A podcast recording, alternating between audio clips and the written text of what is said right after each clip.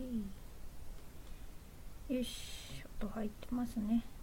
あ、きょうさんいらっしゃい、こんばんは。来ていただいてありがとうございます。今日パン、福岡在住の九州男児、たまに酔っ払い配信してます。アイコンは迷子中のため頻繁に変わります。ということで、来ていただいてありがとうございます。よかったらゆっくりしててくださいね。こんばんは。なおさん、来ていただいてありがとうございます。BGM がでかい。すみません。はい。なおさん、来てくれてありがとうございます。あとライブアーカイブで聞いてくれてありがとう。あ、きょうさんはじめまして、ぺこーってめっちゃ礼儀正しい、ありがとうございます。スナックゆずへようこそ。よかったらゆっくりしてってくださいね。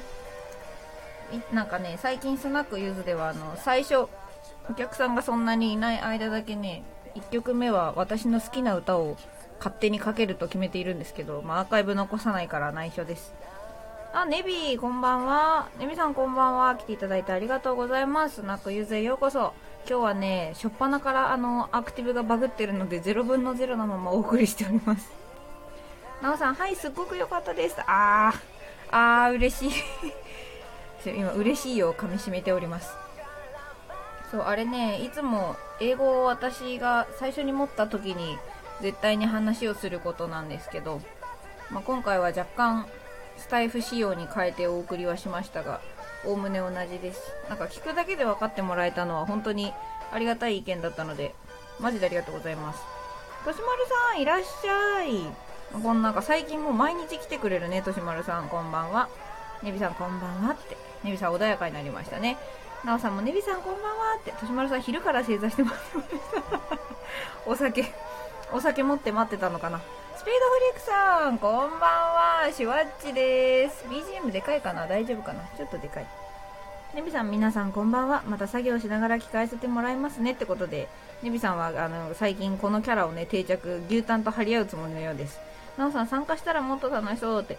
そうですね、参加すると本当に学生気分が味わえると思います。で、ライブでもね、アーカイブでもあった通り放課後がちゃんと10分ついてるのでギャムさん来ていただいてありがとうございます。ちょっと今バグでね、プロフィールがご紹介できなくて申し訳ないんですけれども、よかったらゆっくりしてってくださいね。ギャムさんのこのサムネは何でしょう、ろうそくかな、小さくてわからないんですけれども、ゆっくりしていってください。ちなみに今日ね、かけてる1曲は私が最近これしか聴いてねえみたいな勢いでずっと聴いてる Mrs. GREEN APPLE っていうバンドですね。ここだけの話、ボーカルの顔がね、割と私好みなんですわ。なんか表もなんだろう、王道系イケメンではないんですけど、私多分昔からこのタイプの顔好きなんだろうなっていう感じなんです。昔好きだったベーシストの後輩の男の子にもちょっと似てる何の話してるんだろうねそんなことはともかく、これはね、クジラの歌っていう曲ですね。あ、侍さん来ていただいてありがとうございます。今日もランニングのお供ですか。ゆずぽんこばわーってことで、こんばんは。こんぬずわじゃないんだ、こずわじゃない、こんぬずわでやるんだったらこんばんはだから、こんぬずわでこぬわじゃない。先ほどはライブお邪魔しました。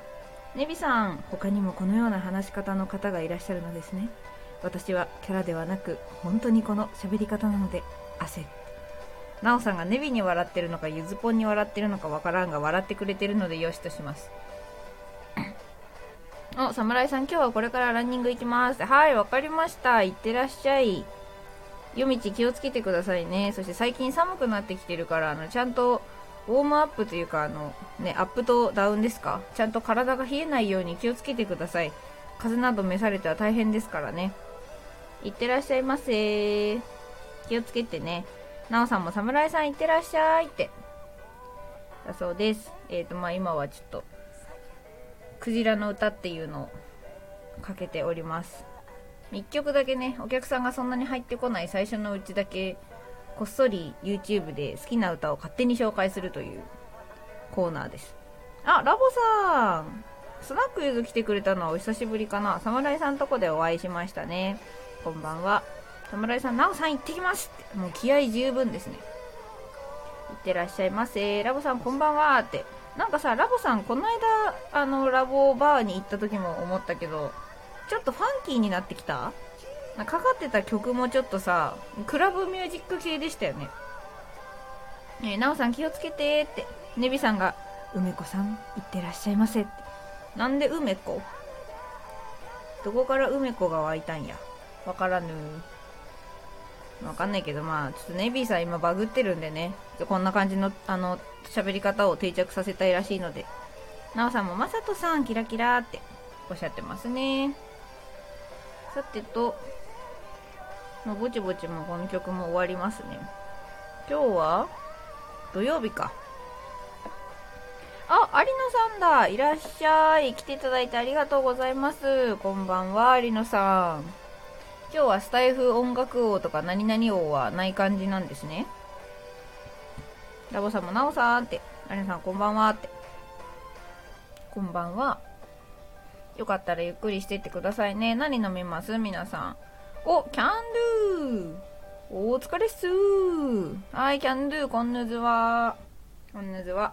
今日も来てくれてありがとう。そう、今日昼間ね、ちょっと試験的に、今後始めようと思ってる、まあ、オンラインコミュニティ的な何かの実験で、ポングリッシュスクールってことで、ゆずぽんがいつも塾で最初に、おっと、違うのが始まってしまった。これもゆうただから流しとくか。いつも塾で英語を、私が新しく英語を持つことになったら絶対にする話を試験的にスタイフのコメントとこの音声でね、やってみました。で、有野さん今日は雑談配信していましたということで、あ、雑談配信だったんですね。有野さんの雑談配信めちゃめちゃ久しぶりじゃないですか?なんかスタオリとかの時以来な気がする。ネビさん、有野さん、ご無沙汰しております。ほら、なんか牛タン身が出てますよ。なおさんも、有野さん、キャンドゥシャン。かわいい、なおさんかわいいよ。有野さんが、ネビさん復活って、ほら、喜んでくれてますよ。キャンドゥさんも、なおしゃーんって。そう、今日は、割と最初から常連さんが来てくれてるような感じですね。キャンドゥさん、有野さんのライブよかったって。あ、そうなの?キャンドゥさん、どんな話してたか教えてください。よかったら。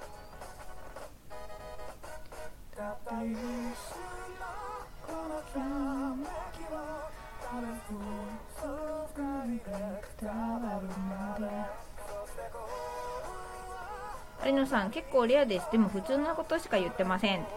ゆずぽんも別に普段のスナックゆずが何配信かって言われたら、まあ雑談配信ですか、米拾い配信ですかね。キャンドゥ覚えてないよかったのに。ネビさん近藤さんこんばんはって。あ、ちょっと声のトーンすいません、作っていくの忘れました。近藤さんこんばんは。どうですかこのイケボ系ラボさんクラブ MF ラボバーだな次はってことで、いいですね。なんかツッツッツみたいなのめっちゃ低音が響いてる系のやつですね。ファイブジャック・ウィリアムズさんとコラボしたらいいと思う。キャンドゥさん嘘です、超有益情報。どっちだよ、有益情報なら教えて。ラボさんもネビさんってイエーってなってますね。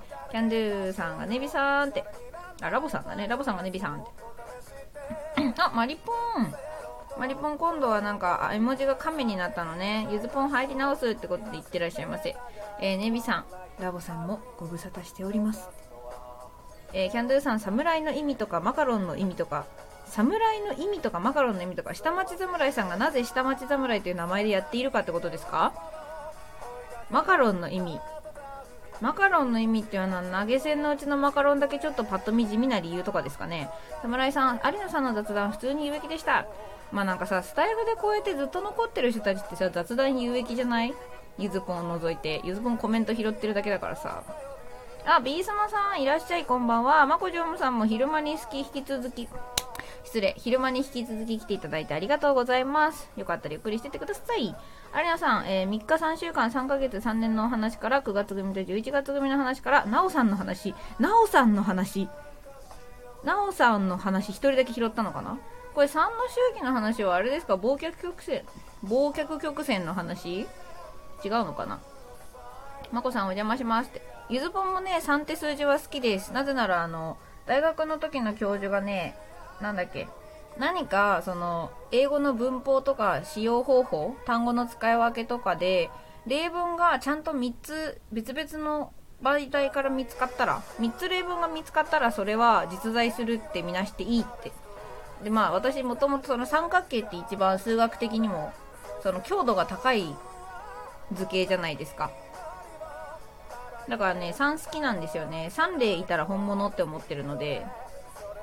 そう、これの話でいくと、ゆずぽん的にブラックホールだと思っている、私が近づいてはいけない人種というのがいるんですけど、まあ、元彼なんですけど、最近ね、それの2人目を見つけまして、危うく吸い込まれるとこだったんですね。で、次がもし3人目のブラックホールに出会っちゃうと、このブラックホール系男子っていうのが実在することになってしまうので、3人目は出てきてほしいのか出てきてほしくないのかよくわからないゆずぽんでございます。何の話だっけこれ。あ、有野さんの3の話からか。はい、まあ曲紹介はこの辺にして、いつもの BGM に戻します。まこさんお邪魔しますって。よかったらゆっくりしてってください。今日も日本酒？いいよ、日本酒あるよ。マリポンおかえり、少しだけおるねって。はーい、ゆっくりしてってね。ちょっとでも癒されていってくれ。有野さんがマリさんって、ナオさんもマリさんさっきはありがとうございました。なんかライブだったのかな。マリポン、ナオさんこちらこそありがとうございます。キラキラってことで。あ、ピャギさんじゃないですか、こんばんは。いらっしゃい。マリポン、マリノさんって。マコさん、スナック久しぶりです。英語の配信良かったです。あ、ありがとうございます。そう言っていただけると嬉しいです。はなんちゃんはなんちゃんゆずぽーんって、久しぶりんって。はなんちゃん久しぶり。なんかサムネが全然変わっとる。知らない癒し屋猫さんになっておる。いやーかわいいはなんちゃん、顔出ししたんだね。ネビ、ゆずぽんさんのライブも皆さんを楽しませているという観点では有益なのではないでしょうか。その結果がここにいつも来ていただく皆さんだと思いますって。まあ、ネビは最近ちょっとね牛タンのキャラをねパクろうとしてるのでね、こんな感じでございます。ありがとうネビ、でも言ってくれてることは嬉しいよ。キャンドゥが姉さんって、これはなんちゃんのことだね。有野さんがニコラテスラも369。ニコラテスラって何？ブラックホールに繋がってる感じがしますね。ニコラテスラって何？私錬金術師ニコラフラメルしかわからないです。はなんちゃん、キャン生きてたかって生きてたか。なんで死んだと思ってたの？有野さん、はなんさんってはなんちゃんも皆様おこんばんはって。おっしゃれーはなんちゃん、もうすごい癒しオーラ全開ですね。なおさんもはなんちゃんってお花咲かせてますね。おさむさんいらっしゃい、こんばんは。来ていただいてありがとうございます。マリポン、久しぶりに少しだけライブしてた、緊張してたって。あ、そっか、久しぶりか。でも今回もあれですか、お姫様と一緒に配信ですか。おさむさんこんばんは、ご挨拶ありがとうございます。ヤギさん、ブラックホール、重い構成が死を迎えた後に残す光でさえ逃れられないほど強い重力を持つ天体。そうです、ブラックホールね。3からブラックホールの話をしてました、ちょっとね。はなんちゃん、アリナッチーナーさーんって。もうなんか、はなんちゃんのこれ見るとこういうトーンで喋っちゃうよね。あ、ディーシー、いらっしゃい。ネビ、ディーシー様D 氏に様をつけるのってどうなんだろうね。 D 様でいいんじゃないの。有野さん、ニコラテスラはエジソンのライバルです、物理学者です。あ、なるほど、ありがとうございます、勉強になります。エジソンのライバルの物理学者なんていたんですね。それさ、あれかな、誰だっけ、ベネディクト・カンパーバッチがやったエジソンの映画にも出てきてるのかな。あれエジソンじゃなかったっけ。 D 氏が知ってるかな、ドクター・ストレンジの話だから。ニコラテスラ、はなんちゃん、なんかね、これは本物なのかって言われるの。そんな失礼な輩がいるんですか。これが本当にはなんちゃんってこと。まこさん、テスラコイルとか発明した人ですよ。まこ嬢もごめん、私ね、わからん。テスラコイルって何。あ、今調べたけどね、なんかちょびひげのおじさんが出てきました。セルビア語、へー、セルビアの人ニコラテスラ、ロシア語系だから読めんわ。はなんさん、人間の顔だよこれ人間の顔だよこれってどういうこと。いや、人間の顔だとは思うよ。そんなこと言ったらゆずぽんもこれは本人かなって思われてると思うよ。おさむさん、テスラの法則第3の運動の第3法則でしたっけって。おさむさんも知ってる人はわからないよ。なおさん、 DC キラキラって。有野さんも DC おさむさんって。ネビがもう一回言ってる。 D 様氏、 D 様氏もなんかおかしい。おさまさん、有野さんって。あ、 D 氏おかえり、戻ってきた。D 氏様と D 様氏とどっちがいいですか。侍さん、ニコラテスラは本当に天才だよよよよやよよよのや。はい、田村さん走ってるからこうやってごじってるのか、それとも走ってなくてもわざとこうやって打つのかわかんないけど、お侍さんは今絶賛ランニング中でございます。おさむさん特許出願で争ってたんだっけって、じゃあみんながそんなにあれだから、ピアゲさんに送られる前にウィキを読もうか。 D 氏ニコラテスラに比べたらエジソンなどカス口が悪いぞ D 氏。有野さん、ベネディクトリアなんちゃらの映画わからんです。ベネディクトカンパーバッチです。ベネディクトカンパーバッチ。あんなんちゃん笑ってるドクターストレンジっていうアベンジャーズ系のね、魔法使い役で出てたおじさんですね。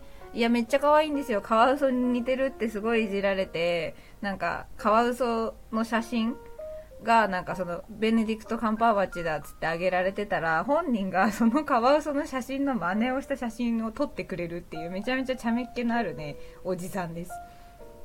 イギリス選手だっけな、あの人は。あのちゃんめっちゃ笑ってる。 D 氏皆様こんばんはってウィンクして、マコジョーも D 氏言い方って、ほらマコジョーも言ってますよ。こんな可愛いちょっといかつい目の猫のサムネで。しゅんさんこんばんは、いらっしゃい。しゅんさんこんばんは、よかったらゆっくりしてって。やっさんやっさんやっさん来たやん、来なよってなんで誘われたんだけど、やっさんに来なよって誘われた、来たよじゃないの。 D 氏 D 様 D 氏様 D 氏が良い。D 様氏っていう選択肢もあったよ。 D 氏がいいってね、 B。 ピャゲさん最近みんな嫌がるんだよねって。それはね、ピャゲさんのウィキがね長すぎてちょっとうざいなと思ってるからだと思うよ。ネビさんヤスティさんこんばんはってはい、牛タンをパクろうとしてるネビです。有野さんさすが D 氏、エジソンはビジネスマン、ニコラテスラは天才科学者ってイメージですね。ほー、そうなんですね。なるほど。ニコラ・テスラ、1856年7月10日から1943年1月7日は19世紀中期から20世紀中期の電気技師発明家である。グラーツ工科大学で学んだと、1881年にブダペストの電信会社に入社し技師として勤務。1884年にアメリカに渡りエディソンの下でまた働くが1年後独立。1887年にテスラ・エレクトリック・ライト・エンド・マニュファクチャリングを設立。新型の交流電動機を開発製作。1891年にはテスラ変圧機、テスラコイル、これだね。変圧機の一種だが極めて高い電圧を発生させるもので、空中放電の派手なデモンストレーションの印象で今に至るまで広く知られているものを発明。また回転開示型、もうダメだ、やめます。はい、リカさんいらっしゃい、こんばんは。ごめんね、来てた瞬間から変なことずっと読んでて。しゅんさんゆるぼホテルでワイシャツのシワを伸ばす方法。カウンターでなんかクリーニング頼んだらどうでしょう。リカさんこんばんは。はい、こんばんは。なおさん、やすさん、リカちゃんって。おさむさんもやすさん、実写に戻った確かに戻ったね。しおみさんいらっしゃい。やす D さん、やすさん D って D ってめっちゃ呼んでる。リカさん、なおさんって、やすさんもなおさんって。ニコラテスラどうも天才です。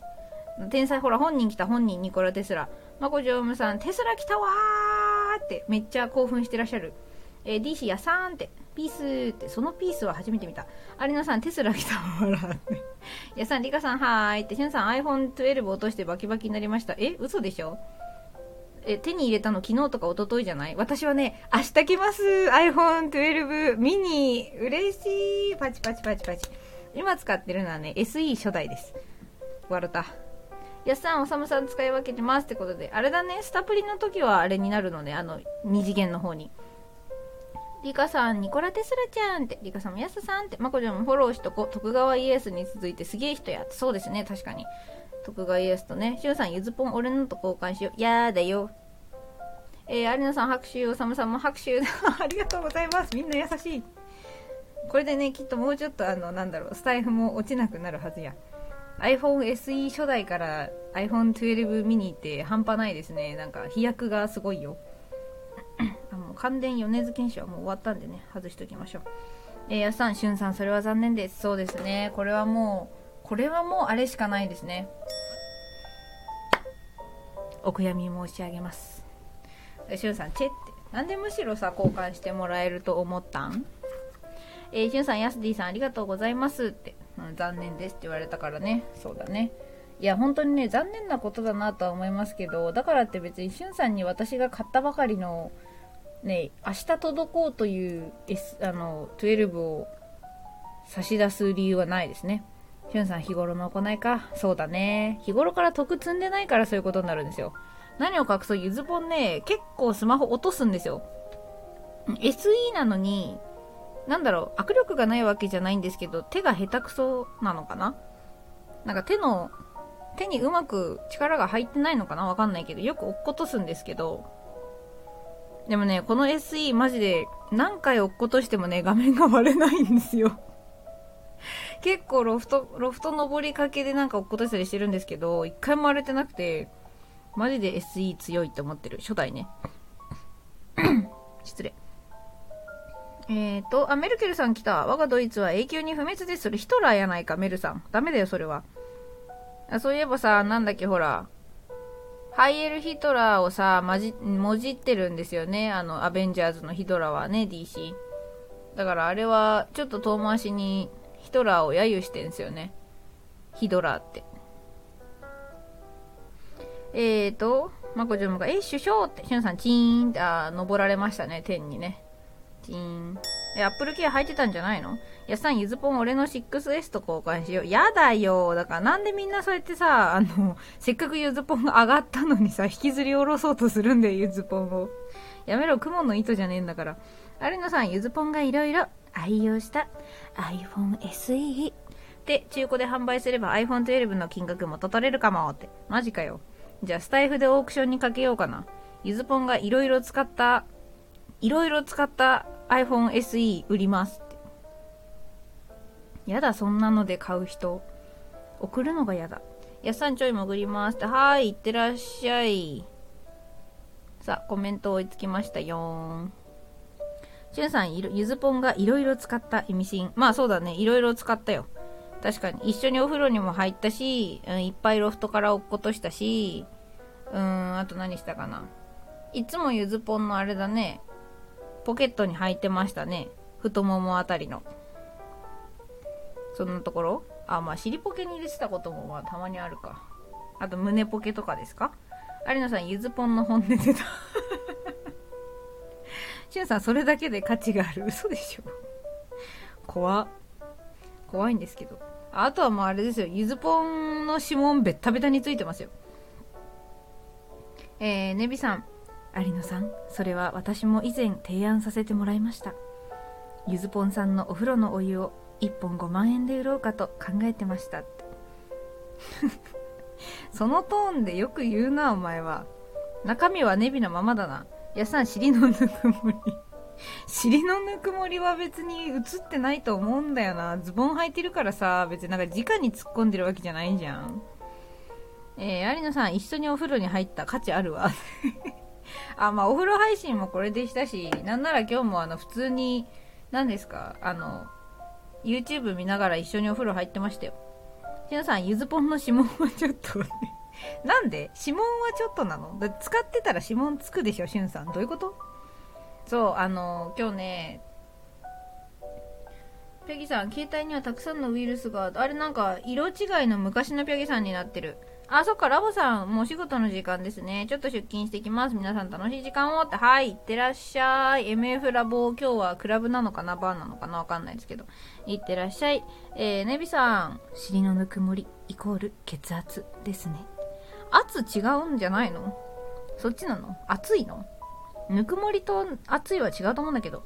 まこさん、ありがとうございます。また来ますね。失礼いたしました。はーい。来ていただいてありがとうございました。明日のコラボね、すみえさんと楽しんでください。いい夢を。有野さん、ラボさん、今から出勤なのかって、多分あれじゃない？ MF ラボバーを開くってことじゃないの？リアルお仕事じゃなくて、このスナックゆずと同じじゃない？なおさん、まさとさん、またねーってことで、お、風緊張じゃないですか。今日はもう土曜日ですけど、どうするんですか？しゅんさん、コンタクト取ったらめっちゃ充血してました。あ、たまにありますよね。わかる。私も最近全然コンタクトしないんですけど、たまにするようになったんですよ。なんか、オフ会とか、お外に、何ですか、よそ行きの格好をして、おしゃれして出かける機会がちょっとずつ増えてきたので。で、まあ、その時やっぱね、どっかのやたら口調が丁寧なね、牛タン口調のお兄さんがね、なんか牛乳瓶底メガネとか言って人のことをバカにしてくるので、コンタクトにしてるんですけど、可愛いと思って買ったんだけどな、このメガネ。いかんせん目がね、異常に悪いんでね、レンズがね、昔に比べて薄くなったとはいえ、相変わらず分厚いんですわ。そう、まあそんなことはさておき、だからコンタクトにするんですけど、目めっちゃ乾くよね、コンタクト。マジで外さない、一生外さなくていいコンタクトレンズが欲しいゆずぽんです。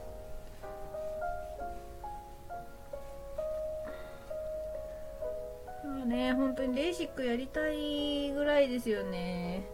レーシックをやって今使ってるこのめっちゃ可愛いメガネを素通しのレンズにしておしゃれメガネとして使いたい、私は。エビさん、それはひどいことを言われましたね。ゆずぽんさんはメガネでもコンタクトでも素敵な女性だと思いますよ。どの口が。リーシー、レーシックやりたいね。レーシックやりたいよね。まあでも別に D 氏はなんかいいんじゃない？そこまで目悪くないみたいだし、なんかおしゃれメガネとして知的イメージつけるのにメガネかけててもいいんじゃない？しゅんさん、ホテルの布団がふかふかで一瞬で寝そうって。あ、しゅんさん何？今日ホテルにいるの？どういうこと？どこにいるの？しゅんさん、あなた今どこにいるの？誰のセリフ？誰目線なんやばいわ。しゅうさん、いいんですよ。ぜひスナックゆずで寝落ちしてください。ねえ、D 氏わかる？おしゃれメガネ使いたいって。ねえ、おしゃれメガネにしたいですよ、私だって。このメガネ自体はめちゃめちゃ可愛いんですよ。丸メガネでなんか茶色いべっこうっぽいフレームに、サイドが淡めの水色で、ちょっとスモーキーな水色で。めっちゃ可愛いのに、レンズが分厚いせいで、顔が可愛くならないっていうね。首藤さん、いらっしゃい。こんばんは。来ていただいてありがとうございます。ゆっくりしてってください。はなちゃん、レーシック私も検討中ってことで。あ、そうなんや。はなちゃんも目悪いの？でし、首藤さんって。しゅんさん、今仙台？なんで？お仕事？旅行？はなちゃん、あ、DC って。そう、DC いたんですよ、実は。モノマネ王もおる。モノマネ王ね。王なんだ、しゅんさん。知らんかった。モノマネを。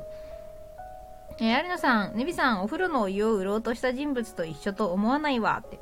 まあ、ネビさんはね、なかなかすごいですよ。こんなね、なんか丁寧キャラを突然作り始めましたけれどもね、なんか奥さんの尻かじったりすごいですからね、やってることがね。人の入ったお風呂の残り湯をね、売ろうとしたりね。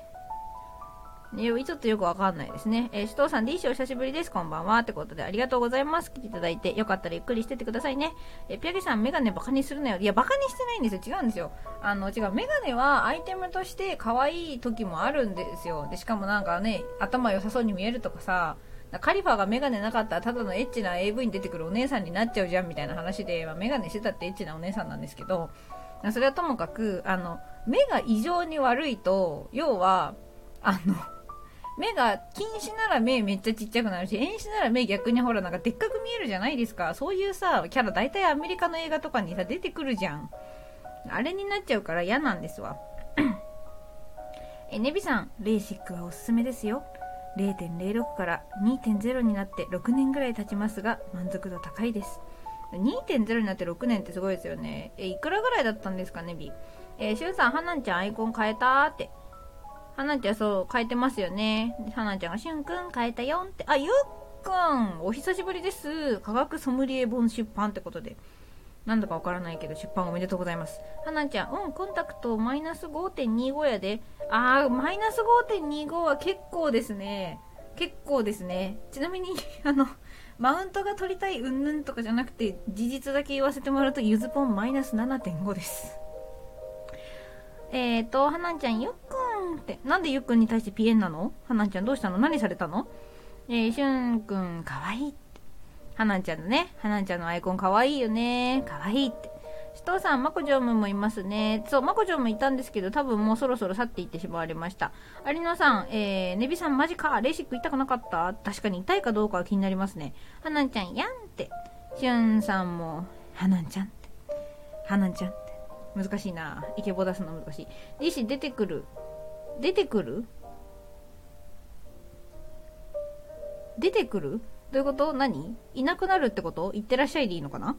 ゆっくん、はなんたんいつ変えたのアイコンって。顔半出ししてる。顔半出しって言い方よくないな、ゆうくん。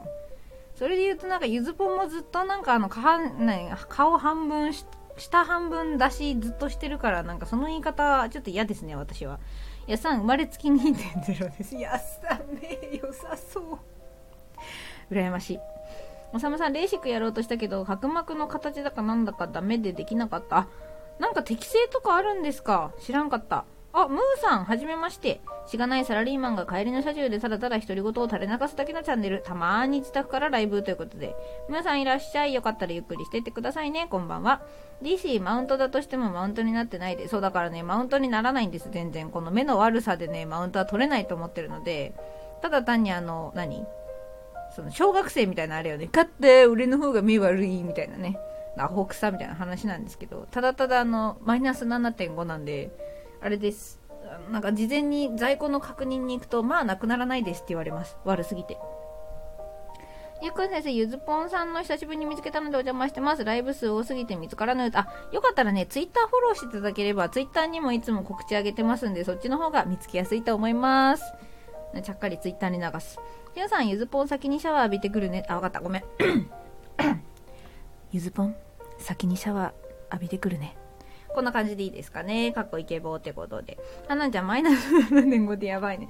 あ、7.5 ね。そう、マイナス 7.25、7.5 どっちでもいいんですけど。やばいんですよ。マジでやばいんですよ。そう。DC、メガネの度が強いキャラ、漫画に出てくる。うん。あ、出てくるか。ごめん。DC ごめん。ありがとう。その出てくるね。そう。大体出てきますよね。で、大体あの人たち演習なんですよね。よく半出し改めて目隠しなら OK でしょうかねって。まあ難しいですよね、これね。よく見かけるけど、なんて言えばいいんでしょうね。顔からムーさん、英語のお勉強できました。お邪魔します。英語のお勉強できましたってこと。あ、ポングリッシュだからですか。なるほど。ムーさんの英語のレベルと目標となんかそこら辺の情報をいただければ、多少コンサル的なことはフリーでさせていただきますよ。今無料とフリーが頭の中でつっかえて、不良っていう人になっちゃつらい。たまにこういうわけわからん混戦するんですよね。やだやだ。なんだよ、なんかもしあれば言ってみてください。ネビー有野様、永久保証ついて30万円ぐらいでしたかね。ちなみに手術は両面で10分ほどで終わり、痛いというよりは眩しいのと、術後は瞳孔が開ききっているので外を歩けません。涙と鼻水が止まりませんでした。お恥ずかしいって。ネイビー、お前絶対家でなんか右肩に顔をうずめて笑っとるやろ。ふざけんなよ本当に。何が手術と受注後だよ。ちゃんと言いなさい。コメントでまで噛んでるんじゃありません。はなちゃん、半出しね、ゆうくん。そう。はなちゃん、じゃあこれでゆずぽんと半出し仲間だね。むーさん、で、来ましたですね。日本語の難しいところが出てしまいましたって。あ、大丈夫ですよ。ちゃんと組みましたよ。任せてくださいよ。DC、ネビ、そのサムネでその文体はそぐわない。確かにね、ネビ、爆笑してるからね、このサムネね。もうちょっとなんかそれらしい感じにした方がいいと思う。D 氏が珍しくネビに辛辣でしたね。紫藤さん、レーシックある程度視力戻りました。ちょっと良くなりましたがーって。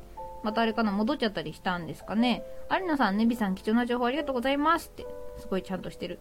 しゅんさん、やっほーって。ネビ、D 様氏。普段からこの感じなので明るくできるように心がけますって。D 様氏さんとかですかね。D 氏、ネビ軽症の渋滞、ネビ D 様氏殿失礼しましたということで、増えてるじゃないですか。すごい、もうなんか本体がどこなのかわからなくなっていく勢いで、なんか軽症が増えてますね。なんだっけ、そういう重複敬語みたいなやつ忘れちゃった。なんか日本語学校の人が書いた、エッセイコミックみたいなやつで結構好きなやつがあって、そこに割と日本語のその敬語のおかしいやつとかも出てきて覚えてたんですけど、あれしか覚えてないや。こちらパスタになりますはおかしいっていう。そう、二重敬語です。そう、アリナさん、今パッと出てこないんですけど、おをつけたのにまたさらに後ろにも敬語つけるとか、なんか普通言わないとかね。パスタになりますは外国人からするとなるみたいな、今は何なんですかみたいな、そういうのが面白くて読んでたんですけど、ちょっと忘れました。ヒロさんいらっしゃい。ヒロさんアイコンっていうかサムネあれ変えたんですよね。さんのがはい九州でもよかろうもん FM ということで、ヒロさん博多っ子が福岡、そして九州について語る場合、九州の人もそうじゃない人も誰が聞いてもよかろうもんって、明太子でいいんですかこれは。ヒロさんこんばんは。なんで生ハゲがいるんですか博多もんに。生ハゲって青森じゃないの？わからんの。リシー、お客様がお召し上がりになられた。あ、そうそうそう、そんな感じ。お客様、お風呂お越しください。お待ちしております。みたいな。なんか、何々になられたとか、なんか、お召し上がりになるとか。なんか多分、敬語入れすぎなんですよね。なんか、王様にしか使わんわ、みたいな。ちゃんと覚えてないので、今度実家帰ったら読んできますね。実家に帰らせていただきますをやったら読んできます。そう、なんかそんな感じの二重敬語とかさ、あと何でもかんでも「ほ」をつければいいってもんじゃないみたいな。ヒロさん明太子でよかですばいって、明太子。そう、なんかヒロさんとアンバーさんのチャンネルに行くとあれでしょ、英語名のニックネームつけてくれるんでしょ。なんかつけてほしいなと思いつつね、最近ライブを捕まえられずにいるゆずぽんです。どうもこんばんは。ネビ、ヒロさんは、あのヒロさんでしたのですね。明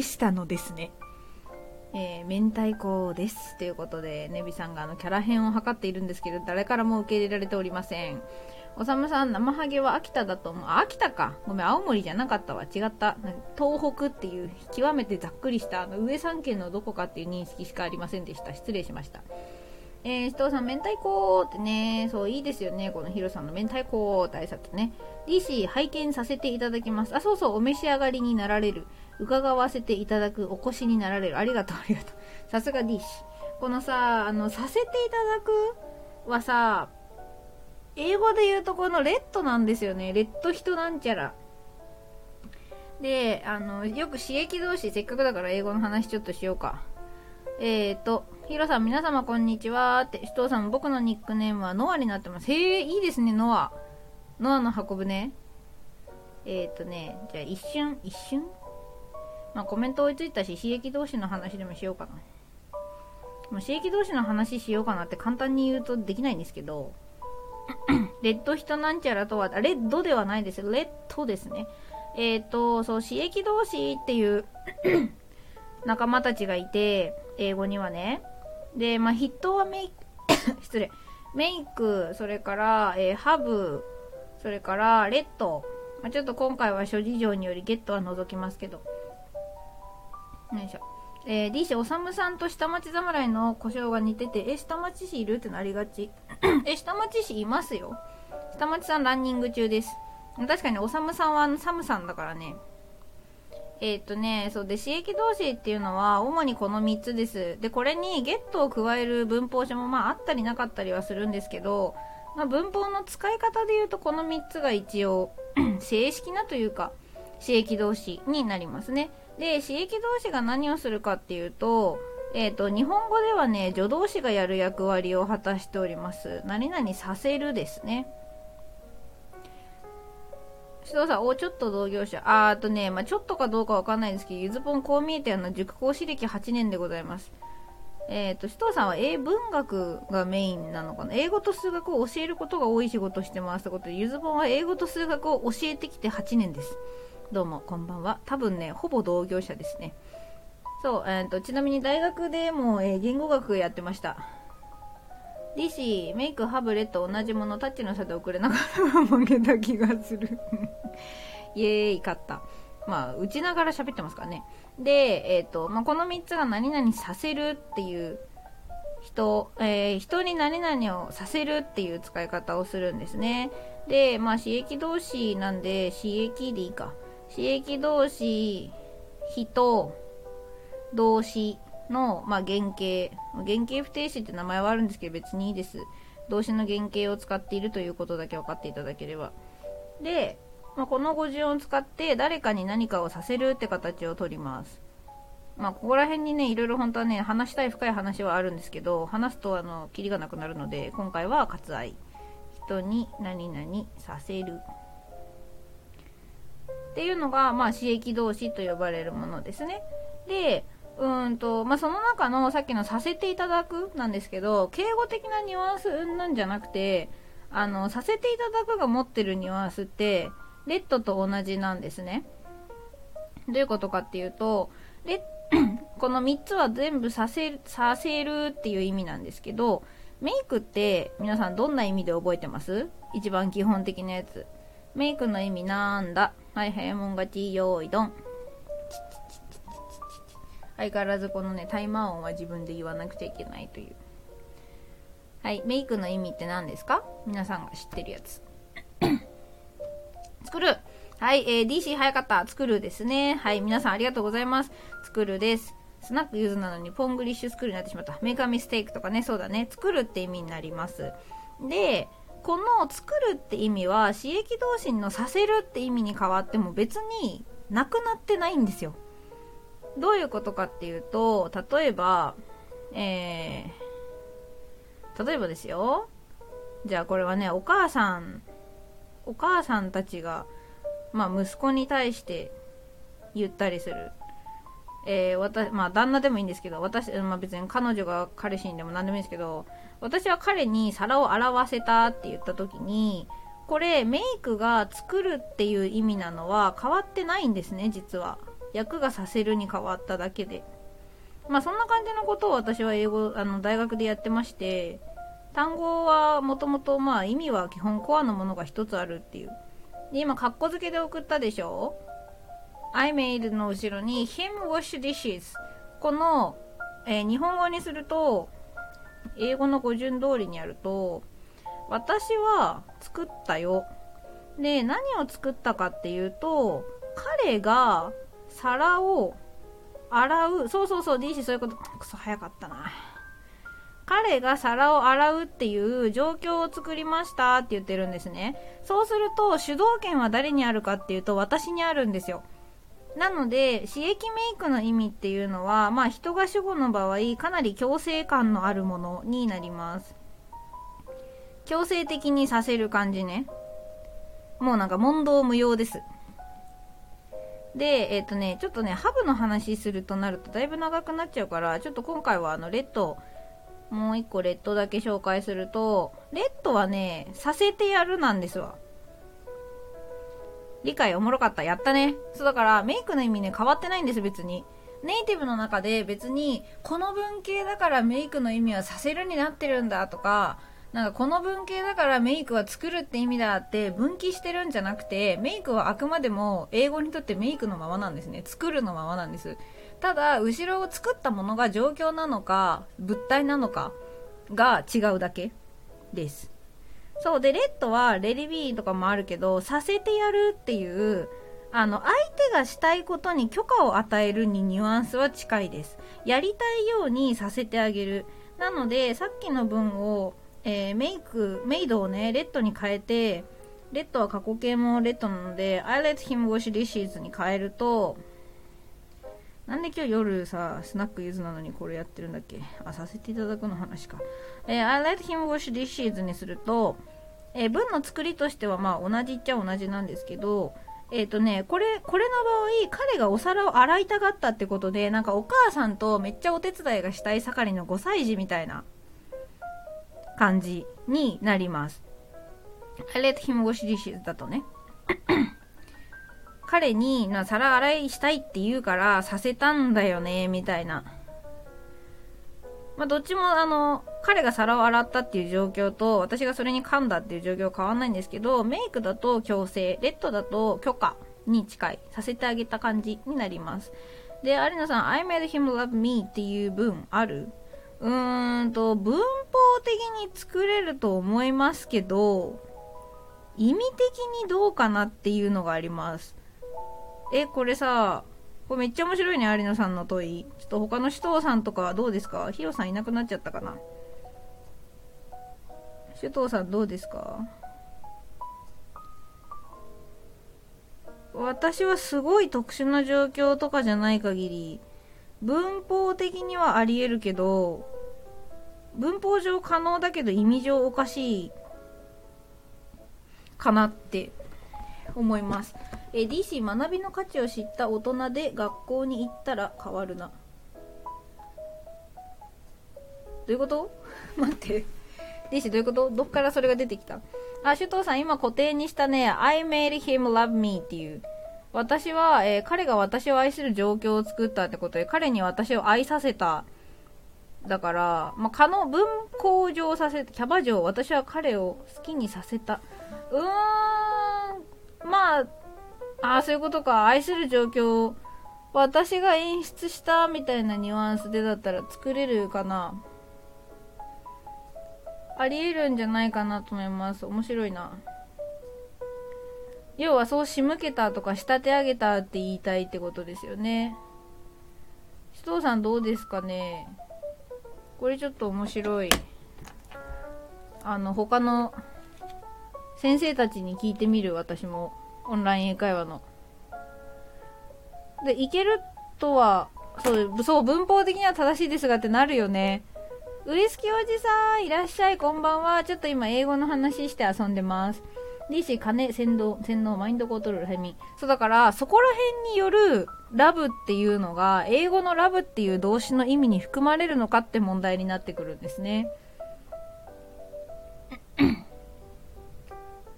なんだろう、このラブがさ、なんかメイクラブでセックスのニュアンスで言うんだったら、なんだろう、脅して抱かせたとか、だったら、すげえ極限の状態ですけどありえるのかなっていう気はするんだけど、ものすごい状況が限られる気がしますよね。どうですか、首藤さん。見慣れないって感じ。あ、確かに。そう、ラブじゃなくなるんですよね。ラブってやっぱ愛するっていう意味になるから、どうかなって。なんかすんげえ皮肉っぽくとかだったら言うのかな。私が彼のことはめたようなもんなのよねみたいな、好きにさせちゃったからみたいな、そんな状況があるのかわかんないですけど。ネビ、DC 様との閣下、生かされていた学校と自ら学びに行く姿勢のことですかね。同感ですねって DC がネビ、そう、はい、そうですね。なんでメイク使われてる、あんたたちは塾に来させられてるんじゃないよっていうね話はたまに私もしますよ。自分で来たくて来いっていうことですね。ネビありがとう。そういうことか。有野さんラブではなくなるのかって。なんだろうな。他人から強いることのできるものではないかなっていう。だから例えば、エンジョイとかマインドと同系列な感じがするんですよね。ラブ。エンジョイ、マインド、ラブ、ライク、ここら辺基本的な動詞で言うと、ここら辺の動詞って他人がどうこうできるものではないのが原則なので、楽しむ、マインド気にする、ラブ愛する、ライク好むかなーって思うので、なかなか刺激動詞の後ろに、特にメイクの後ろにぶち込むのは厳しいかな。なんかすごい申し訳ないんですけど、これ相性が悪いって感じなんですよ。その2つは相性が悪いなって。 I can't help but love me って僕だったら言う。he can't help. 確かに彼は私のことを愛さざるを得ないですね。首藤さんが出してくれたヘルプの意味はちょっと皆さんが思ってる、助けるとは若干ニュアンスがずれてて、助けるなんですけど、避けるって意味になるんですね。このヘルプは避ける。なので、ラブミー以外のことを私はラブミーしかできないか。そう、避けること、何々せざるを得ないっていう cannot help but っていう形があって、これ以外、そう、何々せざるを得ないか。そう、この形があって、なるほどね。彼は私を愛するしかなかったのよ。なんか、あれだね、首藤さん、めっちゃいいですね。映画とかに出てきそうだね。うん。あの人、私のこと愛するしか選択肢がなかったのよね、みたいな。なんでしょうね、なんか例えばそうだな、恋愛で好きな人がいるのに、お見合いとかその会社、親のつながりとかお見合いとか、いいな付けとかで、そっちに行くしかないみたいな状況ですかね。いいじゃん、華僑水月使えばいけるなって。まあ、ブリーチネタを出すな、わかんない人もおるやろが。D 氏が言ってるのはね、なんか催眠にかける系のね、某漫画の技名のことです。彼は私を愛さざるを得ない。そうそう、有野さんノットバット高校でやったわ。そうそう、なんとかじゃないんだよ。でもこれだけは例外なんだけどね、みたいな。なんとかではないっていう。A ではなく B ってやつですね。D 氏、アイゼンやんって。首藤さん、よほど強制してる愛させた感じがするっす。メイク使うと。そうそうそう、わかりますわかります。めっちゃわかる。だからメイクは本当に、自分で粘土こねる感じなんですね。伝わるかなこれで。なんか私がよいしょよいしょって粘土をこねて、はいできたってやる感じなので、すげえなんか上下関係がある感じがするんですよ、メイク使うと。もう避けられないどころではない作られた感。そうだから、このよっぽど強制してる愛させた感じがするって人さんが言ってくれてるんだと思います。ネビー、プレスリーの Can't Help Falling、 フォーリングの O は A ですね。ラブの局面もそのような感じでしょうか。愛さずにはいられないという役で合ってますか。合ってます。フェストさん来ていただいてた。ごめんなさい。ありがとうございます。いらっしゃい。そしてジングルさんもいいですね。クリスマスになんか合ってる感じの名前になってますね。初期だけど。よかったらゆっくりしてってください。合ってますよ。I can't help falling in love っていうのはもう恋に落ちずにはいられないみたいな。愛さずにはいられないってことで。でこれがね、cannot help but 動詞の原型で合ってたかなと、ほぼほぼ同じなのが、この動詞の原型、どう書いたら伝わるかな。面白いですね。いい練習になるわ、これは。ing の場合と、もしくは、ing こっちも入れ替えられます。 I let him love me はあるのかなって。それもなんか逆に上から目線ですね。私は彼が私のことを愛したいように、まあ、好きにさせてやったのよっていう、まさかの英語だね。いや、まあでも一応ね、ゆずぽん、一応ポンコツかけるイングリッシュで英語メインではあるんでね、全然楽しいからいいんですけど。なんかメイクよりね、有野さんある気がする。ネビー、D 氏様とのカッカ君、憧れは理解から最も遠い感情だよって。それアイゼンじゃないですか。D 氏、ネビーさすがってことでね。そう、キャノットヘルプに関してはね、後ろが動名詞 ing 形になるパターンと、バットプラス動詞の原型になるパターンがございます。でね、ごめん、私これ調べたんですよね、この間。何が違うんだっけなと思って調べて、めっちゃわかりやすいサイトまで見つけて、へーって思ったのに、へーの内容を忘れました。ポンコツですね。使わなかったから覚えていられなかった。キャノットヘルプ、ing と、バットドゥで、あ、ペペロニさんいらっしゃい、こんばんは。よかったらゆっくりしてって、ちょっと今日はなんか英語の話をしてますけども、まさかの英語談義っていうね、ちょっと首藤さんのこれを肯定させてもらおうかな。やすさん、関係ないんですが、昔友達がラブラブラブをロベロベロベと呼んでましたって、まあ、なんだろうな、方言によってはロブとは聞こえかねない感じの人もいますよね。love っていう。あじゃないんですよ。日本語のあとちょっと違うから、love じゃなくて love って、強く言うと O に聞こえなくはないですよ。ただ、まあ、ベとは言わないですね。ブーってことです。携帯のバイブ音と一緒です。アリナさん、ここら辺を学校で教えなきゃな。まあ、アリナさんわかるんですけど、ただ刺激同士ってそもそも高校まで出てこないんですよ。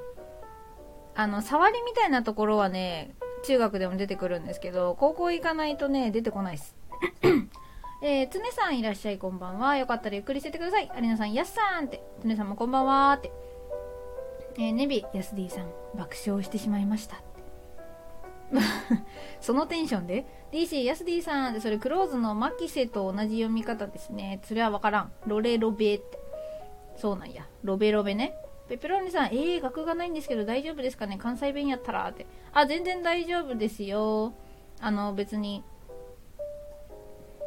何ですか、そんなね難しい話をしてるんじゃなくて、どちらかというとなんだろう、普段レベルまで落とし込もうとしてるんで、私はいつもお構いなく、よかったら面白がって聞いてってください。ネビ、私の友人も浜崎あゆみさんの 2B を飛べと呼んでいました。だからそれをすげえ面白おかしくうまいことやってんのか岡崎体育でしょ、確か。ほら。タイトル忘れた。なんか留学の歌と恋愛の歌をさ、なんか組み合わせてどっちにも聞こえるみたいなわけのわからん楽曲作ってますよね。紫藤さん、大昔の英語はラブをロベに近い形で発音してる可能性あるっす。まあそうですね。だからガールとかも、英語は本当にいろんな国の発音が流れ込んでぐっちゃぐちゃになっちゃってるので、なんかフランス語っぽい、ビューティフルの BEAU って書いてビューって読むのなんてフランス語系だったし、ラテン語系とか、ギリシャ語源系とか、なんちゃら語源系って英語めっちゃあるんですよ。だからね、これが公用語になってしまってること自体一つの悲劇なんじゃないかって私はたまに思うんですけど、もうちょっとルールがわかりやすい言語もあるんでね。首藤さん、音声が随分変わったタイミングがあるっす。そうですね、音声が随分変わったタイミングはあるし、まあなんなら今も、ポンポンポンポン変わってってたり増えてたりしますよね。だからクアランティーンなんてあれイタリア語語源だったかな、確か。なんだっけ、隔離期間って意味だっけ。最近世界中に広まりましたね。留学生。留学生どういう意味？じゅんさんいらっしゃい。伝説製造人間。すげえな。伝説を作るんですね。ちょっとプロフィールまた読めなくなってるんですけど。失礼します。神降臨ということで、神いらっしゃいました。なんだっけ、我神ぞ、違う。エネルなんて言ったんだっけ、毎度ーって。儲かりますかーって。クアランティーン、そう、クアランティーンね。これ確かね、元の単語がイタリア語だった気がする。なんかオンライン英会話の教科書で読んだような気がするんだよな。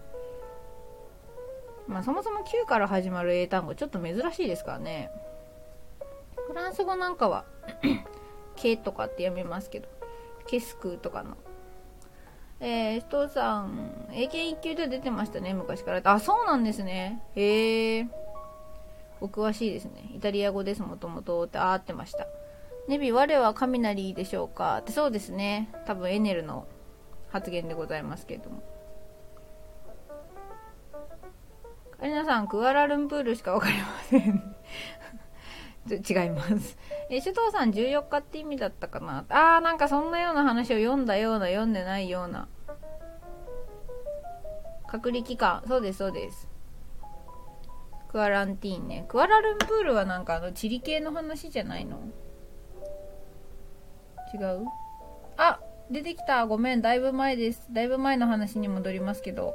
cannot help なんちゃらイングと cannot help but の使い分けなんですけど、どこをまとめればわかるやん。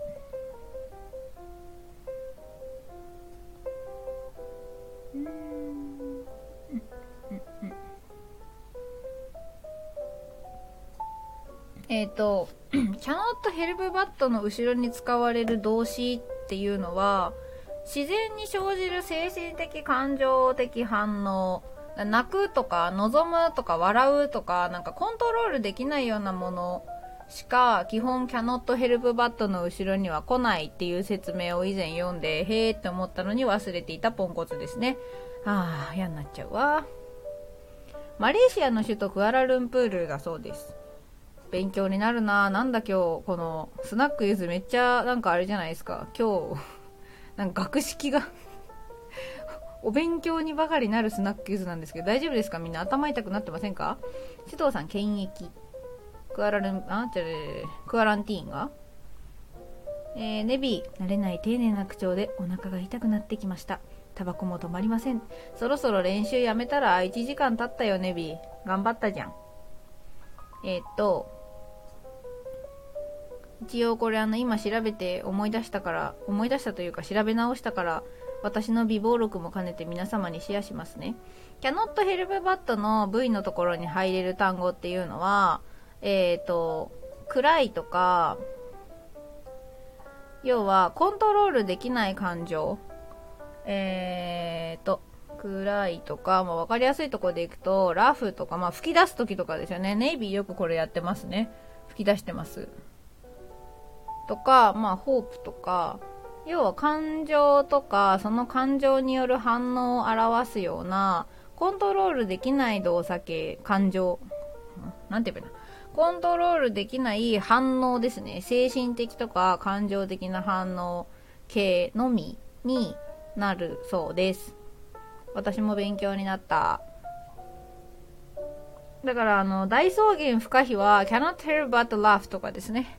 笑わずにはいられないって、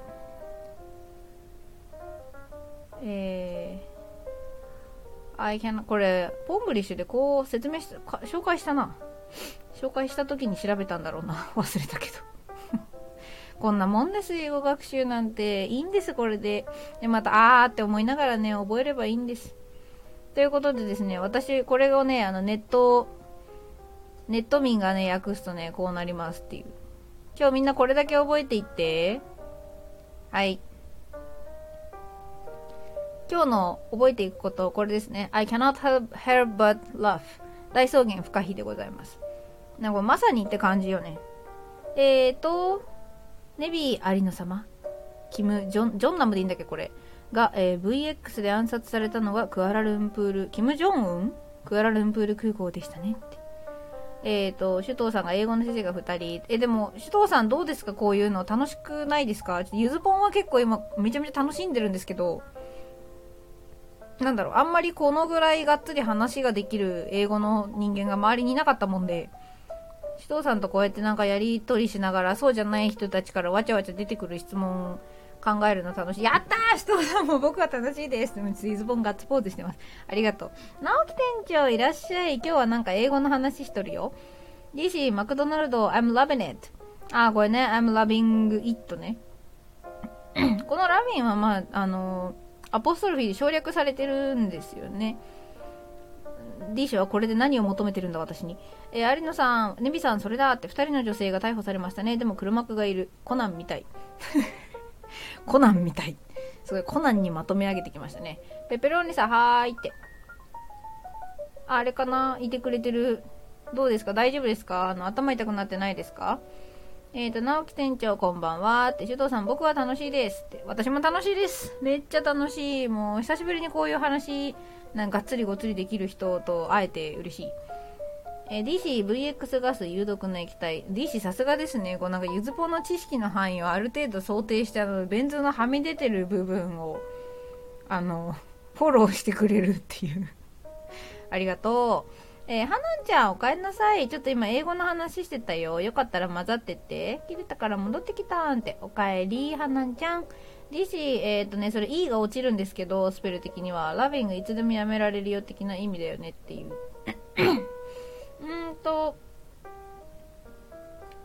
いつでもやめられるよ的な、まあそうとも言えるね。それの話をするには進行形とはってところが問題になってくるんですけど、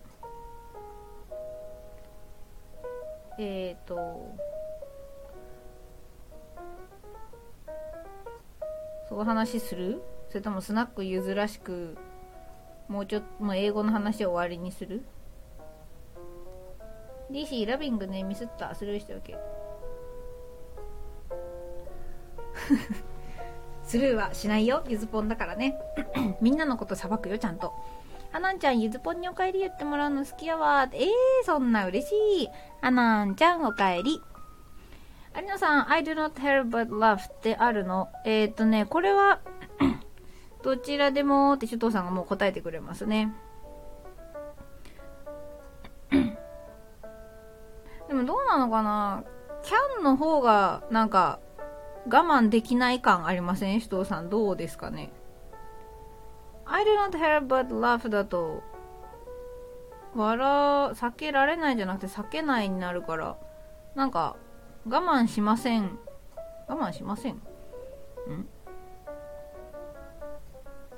どうなのかな。私キャンの方がいいんじゃないかなっていう気はちょっとしますね。なんかこう不可避感が出るかなっていうネビ、キム・ジョンナム元第一書記のお兄様で、よくお忍びで東京ディズニーランドに来ていたのが話題になってましたね、ということで雑学ありがとうございます。ペペローネさん、頭痛くないですが頭から煙出てます、燻製できます。あ、いいですね。それじゃあできた燻製で飲みましょうか。首藤さんがどちらでも出てます。ネビが、元ね、あ、現、元じゃなくて現ね、現第一書記のお兄様ねが、暗殺された時の話とね、はなちゃんがやんってお帰りに喜んでくれてるのかな。もう何回でも言うよ、はなちゃん。有野さん、勉強になるわー、やった、DC キャンって可能性、外国人の友が言ってた。あ、合ってます合ってます。キャンはよく皆さん能力って思ってるんですけど、能力っていうのはそもそも可能性があるとも考えられるわけですね。なので例えばだからこれ可能性がキャンドゥとはする可能性があるってことです。何々しうるってことです。例えばね、 He cannot be sick、例えばですけど、この場合4の方がいいのかな、違うか。must の対義語で cannot っていうのがあるんですよ。 Can you speak Japanese？ だ、それはね、下手すると失礼なので do がいいっていう人がちょいちょい見かけますね。 can do さんに聞きたいって do you speak Japanese？ そう、 can you speak Japanese だとなんか日本人がそれ聞いて、日本人がその発言をして、別にそこにカチンとくる外国人そんないないと思うんだけど、can 使っちゃうとなんだろうな、うっすらバカにするニュアンスが出ることがあります。要はなんか努力すれば喋れる可能性もあるないみたいな方を捉えちゃって。 C4 さんいらっしゃい、こんばんは。有野さんごめん、マストの話後でちょっと拾います。 DC そうだから比較としてあげたす、そうそう、 Do you speak Japanese の方が自然というか、自然というか使うかなって感じですね。横木さんいらっしゃい。あ、横木さんも ロージーって名前つけてもらったんだ。直木店長、英語を聞き慣れた方の声でならなぜかスッと入ってきますね。イエス、今後もポングリッシュ聞いてください。ネビ、今日のスナックゆずはいつもと違う楽しみ方ができました。ゆずぽんさんの今後の英語系の配信者としての躍進を一緒にみんなで見守っていけるのは嬉しいのと楽しみです。嬉しいのとってちょっとだけタメ口が出ちゃうところ、ネビ可愛くて好きだよ。スチュディオさんいらっしゃい。有野さんが横木さんって、ここからちょっと挨拶になるかな。ゆずさん、チーズの燻製できました、やったね。じゃあみんなでチーズの燻製、ペペロニさんがの頭で作ったチーズの燻製食べながらちまちま喋りましょうか。DC、物理的に論理的に可能かどうかで can 使う的な、そんな感じです、そんな感じ。要は possibility、 可能性、世界線に存在するかみたいな話なんですよ。ってなったら can you speak Japanese がちょっと失礼なのわからんっていういや別に勉強すればできるよみたいなね。で、さっきのキャノットの話に戻ると、可能性がないっていう言い方で言うと、例えばね、さっきのせっかくだから視覚同士と同じ系のやるか。 C4 さん、世界線に存在ってそうそう、可能性の話ですね。中二病なんで私そういう話すぐやっちゃうんですけど、あれハングアウトのハングって A だっけ U だっけ、どっちだか分かんなくなっちゃった。with her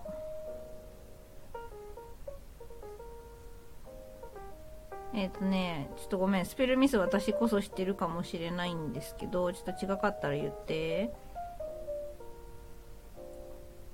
例えばですよ、なんか学校行ってなんか病欠してた子がいたとして、ちょっと長くなっちゃうんですけど、 He cannot be sick because I saw him hang out with her girlfriend yesterday みたいな時に cannot ができないって意味じゃなくて、その可能性がないでありえないって意味になるんですよ、この場合の cannot は。何々の can あ A であっております。調べてくれてありがとうね、B。can が可能性でしょ。でそれを not で打ち消すので、結局不可能になるんですよ。なんだっけ、矢印がすぐ出ない、プラス不可能なので cannot が何々であるはずがない、そんなわけないだろうみたいな時に cannot が使えます。なのでこの文は、いやあいつ病気なわけねえよ今日みたいな、だってさみたいな、俺昨日あいつが彼女となんか外でつるんでんの見たんだぜみたいな時とかに、何々であるはずがないっていうありえないっていう意味になります。だからまあ can は可能性だって言われるんですね。で、まあ、可能性があるっていうことはそれが能力として持ってるとも捉えられるので、例えば I can climb Mount Fuji alone とか、私は一人で富士登山登頂ができる、要はその可能性がある、その能力を持っているみたいな意味でできるになってるよっていうことですね。でこのキャ能性って言おうとしてまた混戦しましたね。can を可能性だって思ってると、結構論文なんかだとこの can は出てきます。何々しうるっていう訳として若干お堅い感じですね。よ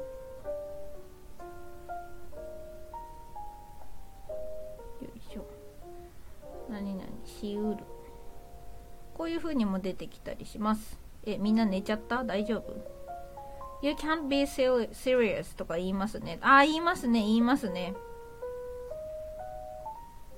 よくそう多分ね、首藤さんの方がね、普段の言い方とかにお詳しいんだと思うんだ。キャノーせ、やめろ、拾うんじゃないよ。C4 さん、そうやってちょっと拾うのやめてください、恥ずかしいから。キャノーせね、冗談よせよみたいな。そう、you can't be serious。深刻になれるはずないだろうみたいな。お前が深刻になれるはずないだろう、冗談よせよっていう。You can't be serious。いいですね。はかどるな。そう。っていうのが、まあ、can に案外、まあ、皆さんが、まあ、忘れてるというか、まあ、あんまり出てきた時に混乱しちゃう can の使い方かなっていう感じですね。だからさっきの大草原不可避の、You cannot help but laugh も、そう、あなたシリアスになる可能性ないよってことです。お前がなんか深刻になれるわけないだろみたいな。You cannot be serious って、冗談よせよって。そんな感じです、有野さん。そう、だからこの I cannot の help but laugh も、それを避ける可能性がないとも捉えられるわけですね。I cannot help で、避ける可能性がないのの唯一が、まあ、笑うことだって、笑うことが避けられないっていうことですね。シリアスなわけない。そう。さっきの私が例として出した、あいつが調子悪いわけないじゃん、だって昨日彼女とつるんでたんだからのなわけないじゃんっていう。お前が深刻なわけないじゃんで、冗談よせよになってるっていう。ああいう kidding me とかと同じかな。でだ、有野さんのだいぶ前の質問を拾い直すとですね、やっぱコメントを打ちながら考えながら喋るのはなかなかむずいですね。ゆずぽんの脳みそをもってしてもそうです、マストです。マストとキャノットが対義語の関係になり得ます。でこれはマストの話をしなくちゃいけないんですけど、皆さんマストってどんな意味で覚えてます？あら、ワンちゃん今英語の話してました。C4 さん、キャノットなわけないやろ、そう、その可能性はないわってことで、なわけないわっていうことですね。こんばんは。マストの意味、お部屋探しマストのマストじゃないですよ。あれは MAST だからね。しなければならない。正解です。で、このマストは、何々しなければならない。have to。まあ、have to ともよく一緒になりますね。お家着いたので落ちます。はーい、お疲れ様でした。お帰りなさい。よくしなければならないって出てくるんですけど、OK ですか？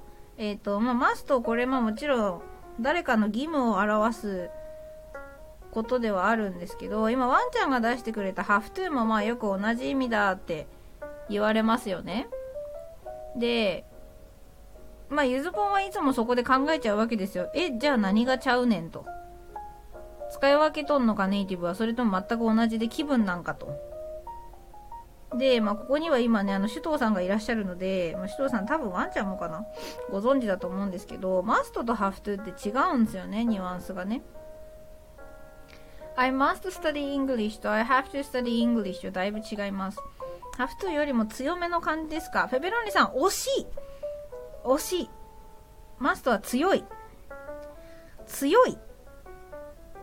強いが漠然としすぎてますね。これヒントはね、ハブが刺激同士でもあるっていうところに私はヒントがあると思ってるんですけど、まあそこはちょっと一旦置いといて。さあ皆さん、だいぶ英語の世界深いとこまで入ってきましたけど、大丈夫ですか？チーズの燻製どころか、そろそろロース、なんかビーフジャーキーあたりできちゃうんじゃないかっていう。けど、間違えた、ごめん。勢いですけど。違うか違わないかで言うと、なかなか強いがどうかって言われると難しい質問ですね。ちょっと1時間過ぎたんで、ゆずぽんニコチン休憩を取りますね。まあ、ちょっと待ってね。説明考える。ライターの火が。難しいな。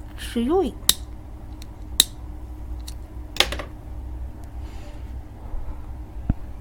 他の先生の説明は参考。やーな、首藤さん、恥ずかしいな。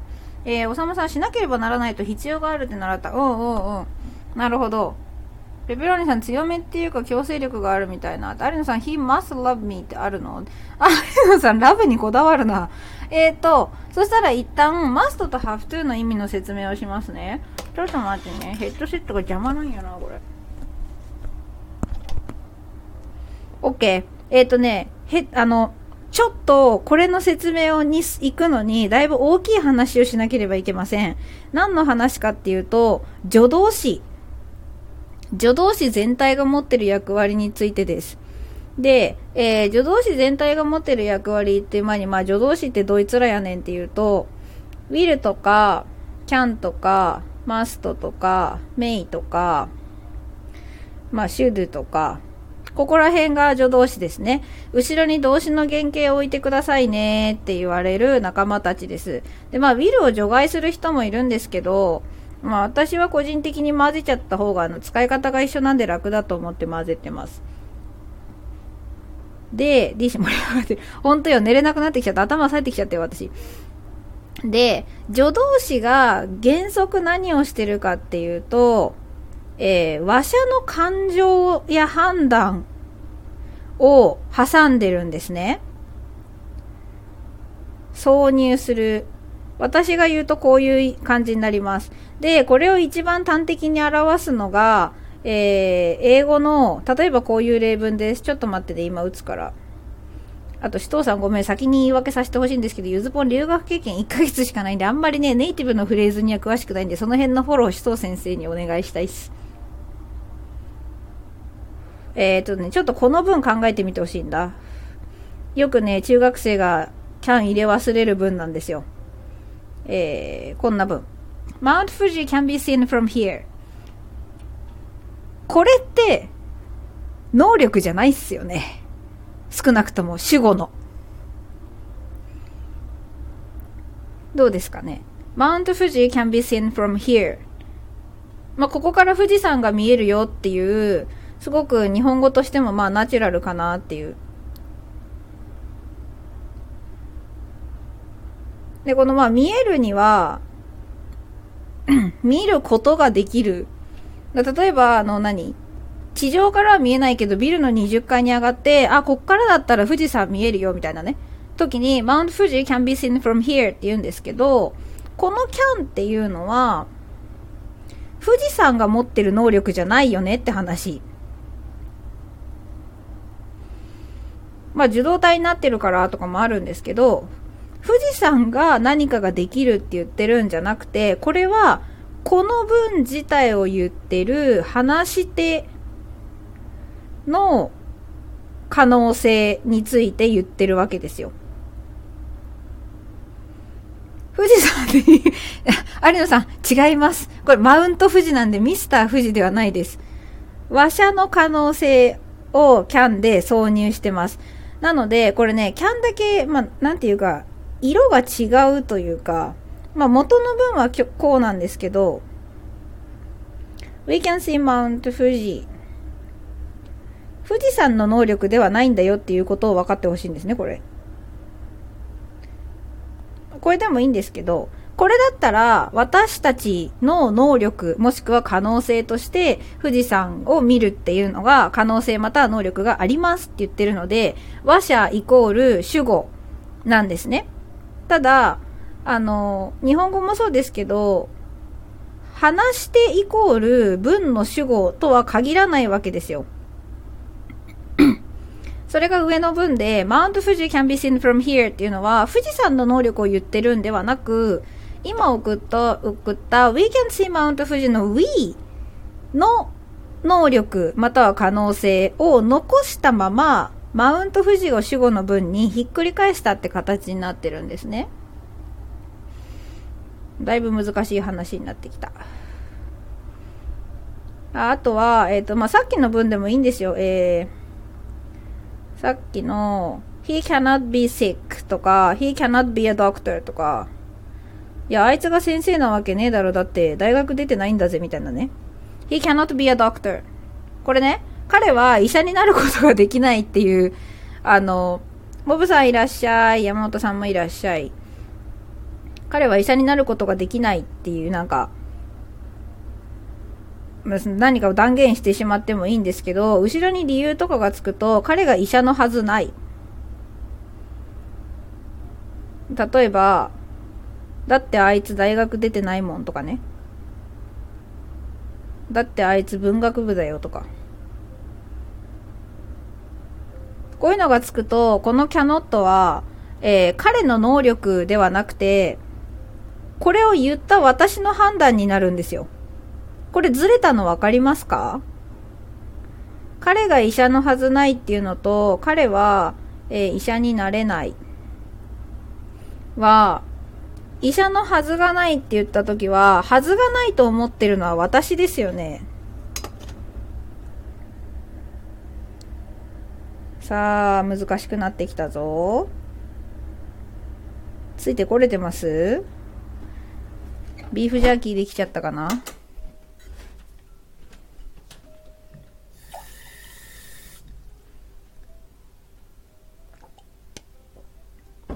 はい、今はね、助動詞は、主語ではなく話者の判断を挿入することができるよっていう説明をしてます。よいしょ、戻ってきました。はい。で、これでいくと、He must be a doctor。そう、おさむさんそういうことです。I think を使わなくても、can を入れるだけで、まあ、ここだと cannot か。cannot を入れるだけで、私がそう判断してるんじゃっていうのが端的に伝わるんですよ。まあ、そういうのを使わないから日本人は I think 使いすぎだみたいなね、言われたりするわけですけど。で、対義文がこれです。He must be a doctor。これ単体で使われちゃうとどっちにもなり得るので、彼は医者にならなければいけない。にもなるんですけど、彼は医者に違いないでもいいんです。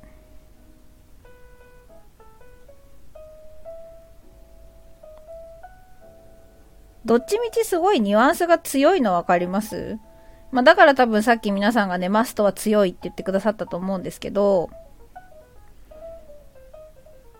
私の中でね、助動詞の仲間たちの中でマストってね、筋肉ムキムキのマッチョなんですね。なんかドムみたいな。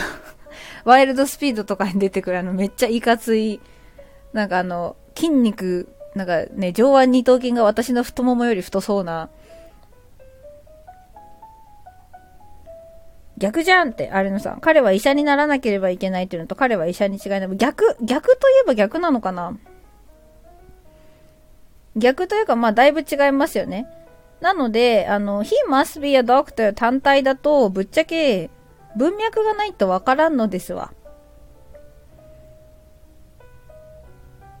で、何にせよポイントはですね、このマストが、誰の気持ちなのかっていうのは話者なんですよ。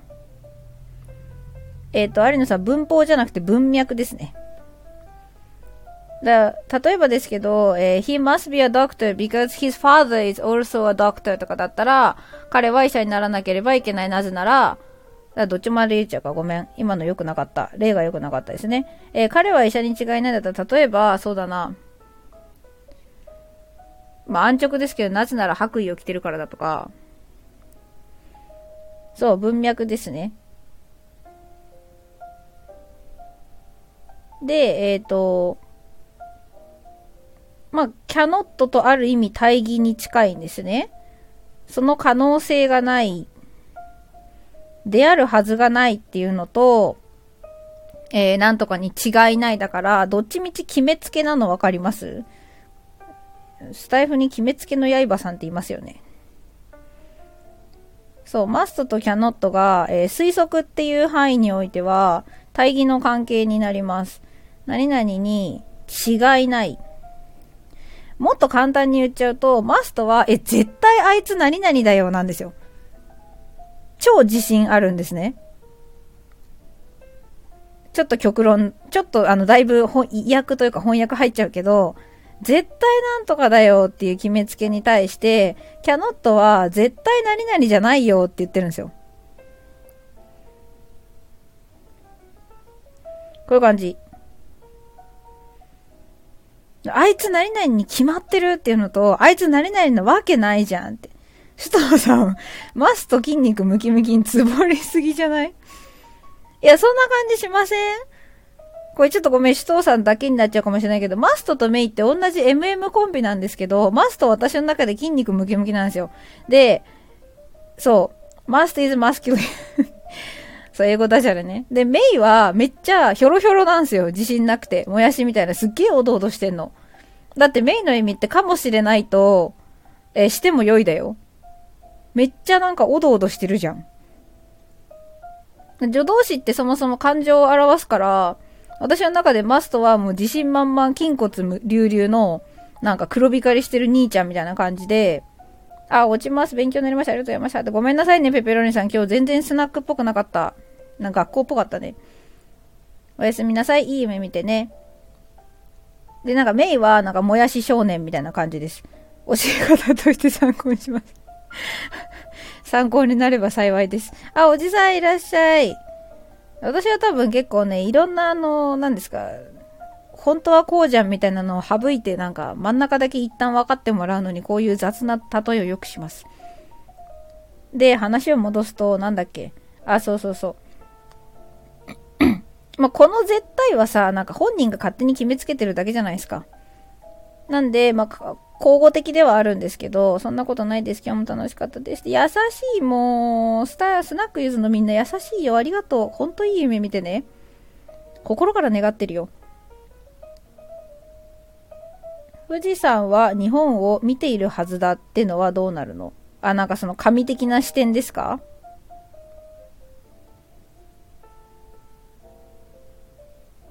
そしたら手術使ったらいいんじゃないかな。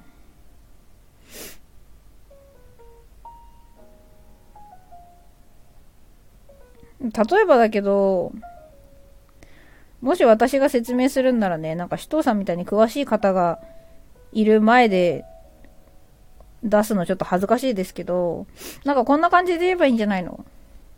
Mount Fuji should see us as a kind of god みたいな。富士山はなんかある種神様みたいなものとして私たちのことを見ているとか、まあ、見守るっていう動詞がもし別にあるならそれ使ってもいいのかなと思いますけど、その場合はね、有野さん、受動体にしなければいいんですよ。この助動詞の後ろを BC になってるから、される側に富士山が立ってるだけなので、されるじゃない形にすれば、まあ、付け足すとね、軽く説明するとそんなことを言ったら多少分かってもらえるかなっていう気がしますね。must, should, have to, may, might の順に筋肉強い。あ、そうですね、そうですね。should と have to が私あんまりはっきり分かってないな。どっちの方が筋肉強いんだろう。ただ、マストがね、一番筋肉強いのはもう絶対です。私の中で。ムキムキです。そうで、だいぶ遠回りしちゃったけど、ハフトゥーは、じゃあなんやねんって話なんですけど、ハフトゥーも何々しなければならないなんですよ。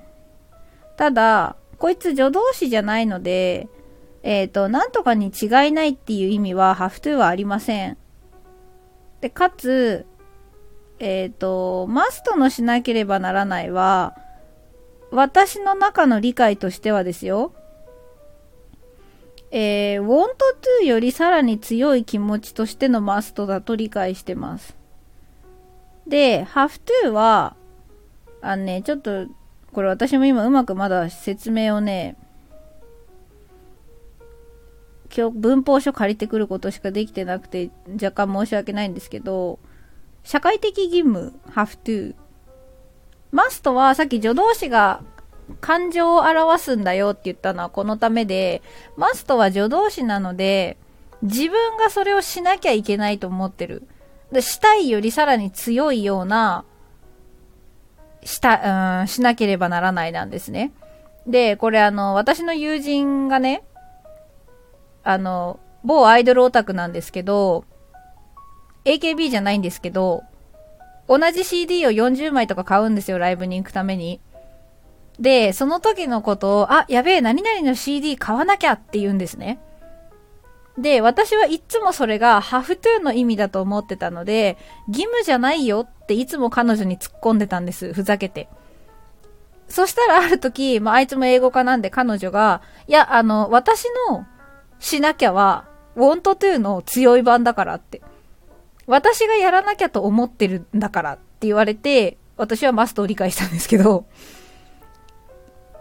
だからマストってね、自分がやらなきゃと思ってるしなければならないなんですね。で、対して、まあ、彼女のまた例になっちゃうんですけど、彼女すごいね、ゴミ捨てるの苦手なんすわ。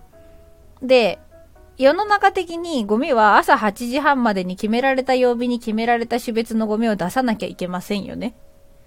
そのゴミ出さなきゃは have to なんですよ。どうですかね、このしなきゃの違い分かってもらいました？有野さん、なるほど。なるほど。なるほど、連発してくださった。だから、しなきゃにも、自分が自分の中から湧き出した気持ちの しなきゃと、なんか、社会的に、なんか人としてやんなきゃみたいな、しなきゃがあって、英語はそれを区別してるって感じですね。なんで、子供たちにも、お前らは、I must study なのか、I have to study なのか、どっちだってたまに聞いてます。ハフトゥーなんだったら塾なんかやめちまえって言ってます。おさむさん、ビルも意思が入っていて強く起こる未来って聞いた気がする。あ、そうですそうです。ビルもね、意思を表すことができますね。なので、まあ、これは文法学者というか英語学者の中でも意見が割れてるんですけど、英語にあるのは現在過去未来じゃなくて、英語には現在と過去の概念しかないっていう文法学者もいます。なんでかっていうと、will を助動詞だと考えていて、未来っていうのはあくまでも不確定なものなので、意思によってしか決定されないみたいな、なんか哲学的な話になってくるんですけど、ウィルを助動詞だっていう人は半分、なんていうか、未来っていう時勢が存在しないと思ってるんですね。で、私はどっちかっていうとそっちを支持してるんですよ。誰かハートくれた、このタイミングで。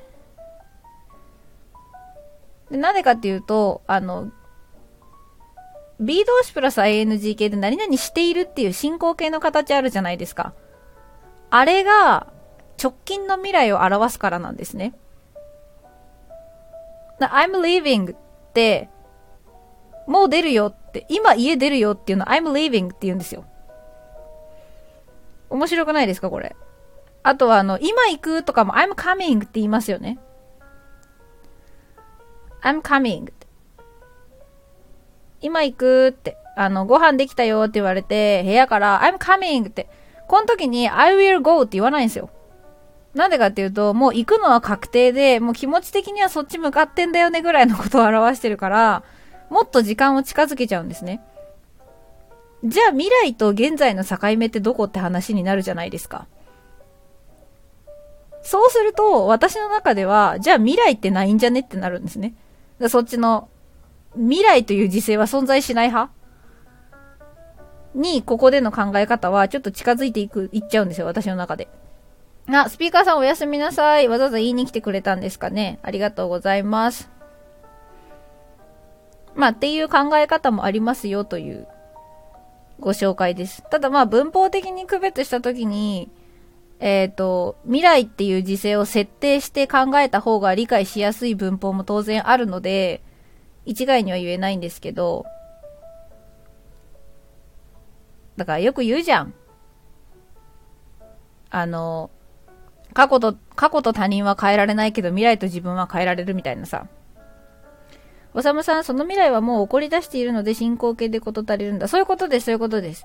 だから進行形にすることでなんか、なんでしょうね。私の中でスローモーションになってるのを眺めてるような気分になる時があるんですけど、もうそっちに進み始めてるんだよね、みたいな。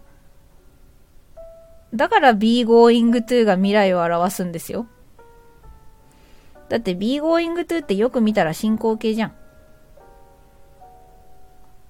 そこに、その動作に向かって進んでいますよって言ってるんじゃん。って考えるとどうですか？すごいどんどん未来と現在の境界線が曖昧になってきません？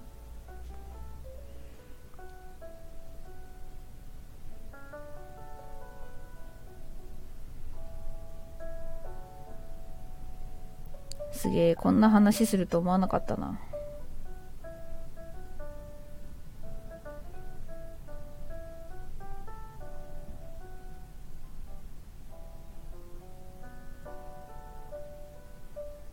ありがとうございます、おさむさん。まあこれはね、本当に単純に立場の違いみたいな感じなんで、なんか私に従えとか言ってるわけではないんですけど、まあ、なので、こういう風に、首藤桜かそんな、日本語にしてほしい。欲張りかな。ごめんね、有野さんのところを拾いますね。車を会社で運転する、have to、旅行で運転する、must。旅行で運転する、mustかな。そうですね。それはありかな。なんか車を会社で運転するのも、なんか好きじゃないのに、業務内容に車の運転が入ってて、いやいややるんだったら当然それは have to ですよね。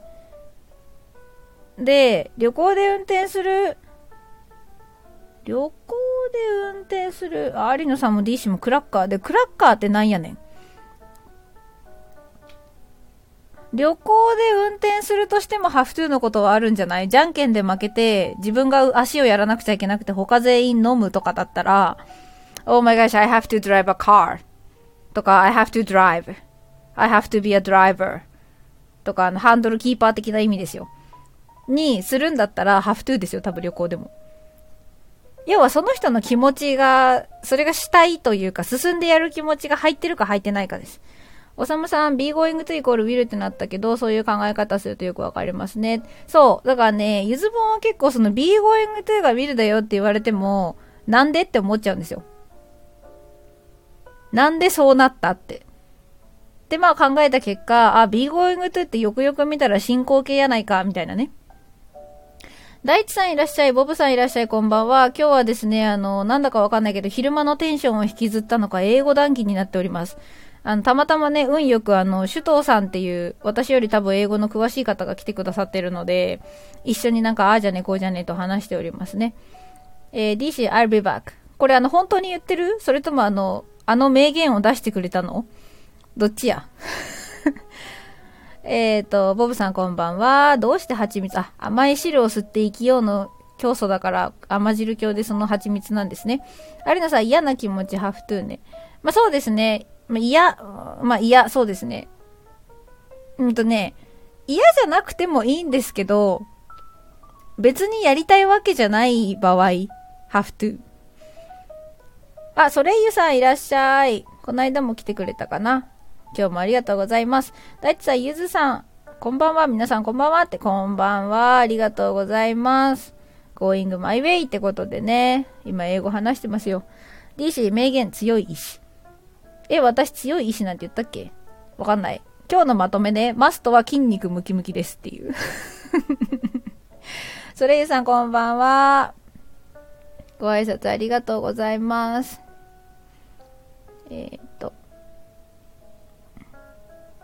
なので、今日のまとめは、こんな感じ。まとめとしてどうなんて感じだよね。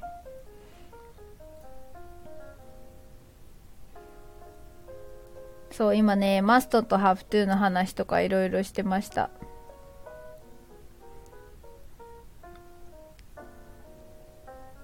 いやー、このハフトゥーの話をね、刺激と絡めてすると面白いんですけど、めっちゃ面白いんですけど、私は。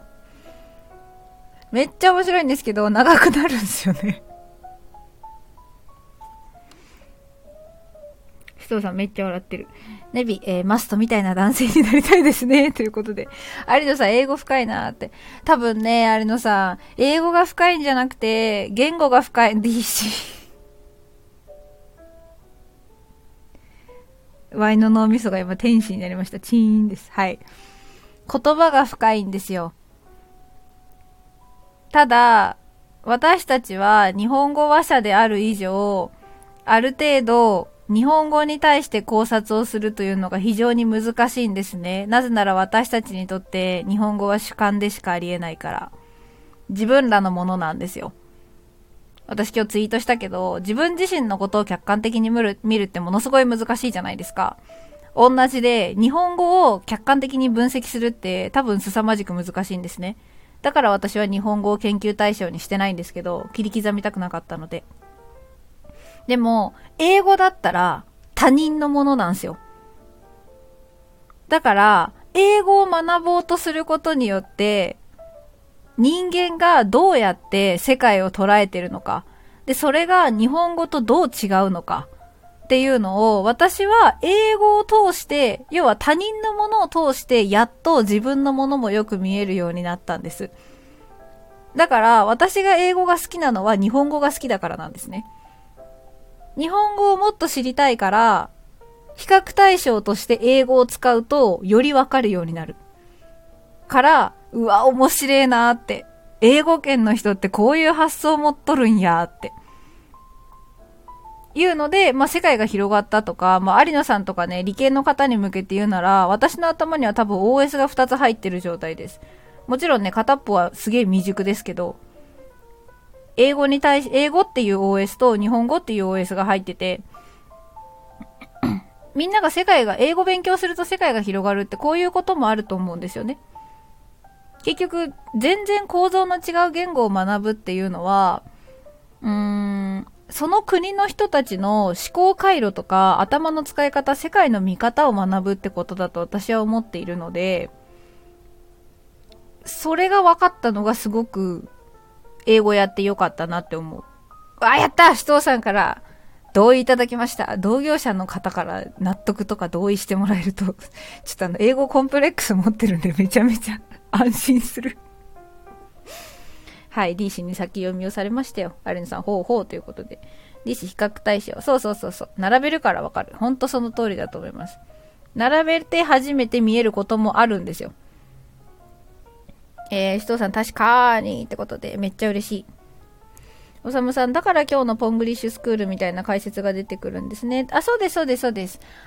英語やろうとした時にね、今日昼間に一クイズ師の話をしたんですけど、トムエイト寿司と寿司エイトトムで、どうしてみんなは2分目でちょっとくすってなるんだっていう話を、ちょろっとしてね、20分ぐらいで説明したんで、もしよかったらアーカイブで、ライブ残してあるんで聞いてみてください。10分後ぐらいから20分ぐらい聞けば、解説自体は全部終わります。私が中学生、初めて私が英語を持つ中学生に最初に解説して聞かせることをスタイフでもやってみました。よろしければどうぞ。宣伝でした。おさむさんありがとう。すげえスムーズに宣伝ができたよ、おさむさん。感謝。まあそんな感じですね。どんな感じやって感じだけど。まあこんな風にですね、結構ゆずぽんの中ではすごいいろんな文法事項がもうそれこそクモの巣さながらにリンクしちゃっててですね。で、しかもみんなからもさ、すげえ面白いコメントが出てくるでしょ?次から次へと。だから、まとまらんのですよね。今多少項目ごとに分けて話そうと試みてるんですけど、なーから難しいわっていう。アリンさん拍手ってありがとうございます。嬉しいです。こういう話に興味を持って聞いてくれる人がこんなにいるんだっていう、ある種感動というか、興奮というか。いや、寝れねえな、今夜。テンションが上がってしまいました、私。嬉しい。感情が乗らねえ。よいしょ。まあ今日は英語の話はこのぐらいにしようか。ああ、首藤さんもありがとうございます。ちょっと首藤さん今度お話ししてみたいですね、ぜひ。あ、おさむさんも拍手入れてありがとうございます。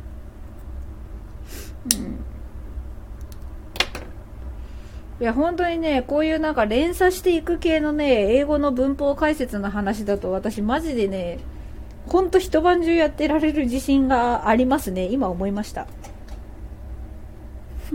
はい、DC、すみません。はい。ちょっと興奮を落ち着けないといけないので、鎮静剤をね。ニコチンという鎮静剤を。あれさ、テンション上がるゆずぽん。そう、だからね、テンション上がるところが若干他人とずれとるんですわ。今私めちゃめちゃ元気だもん。すごいテンション高いんですよ。こう見えて。落ち着いてるように話してるけど、まあ落ち着いてないようになってるかもしれんけど。おさむさん、すごく興味深くて面白いです。あ、嬉しいです。なので、ゆずぽんが、英語耳がちょっと弱い。仲間じゃん、首藤さん。まあ、じゃあ固い握手を交わしたい気持ちでいっぱいです。私もね、耳弱いんですよ。あ、もう全然敬語じゃなくても全然構わないです。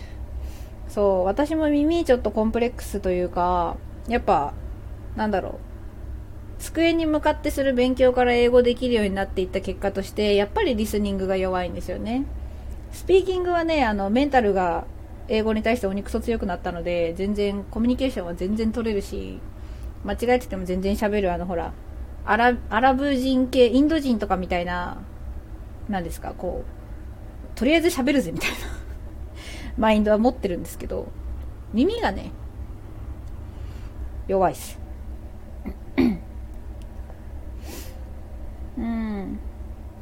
アリナさん、英語を学ぶならその国の考え方も学べって感じ。逆ですね。英語を学ぶことで、結果的にその国の考え方を学ぶことになるから、どうせだったら違いを楽しんだ方が面白いよっていう、私はそういうスタンスです。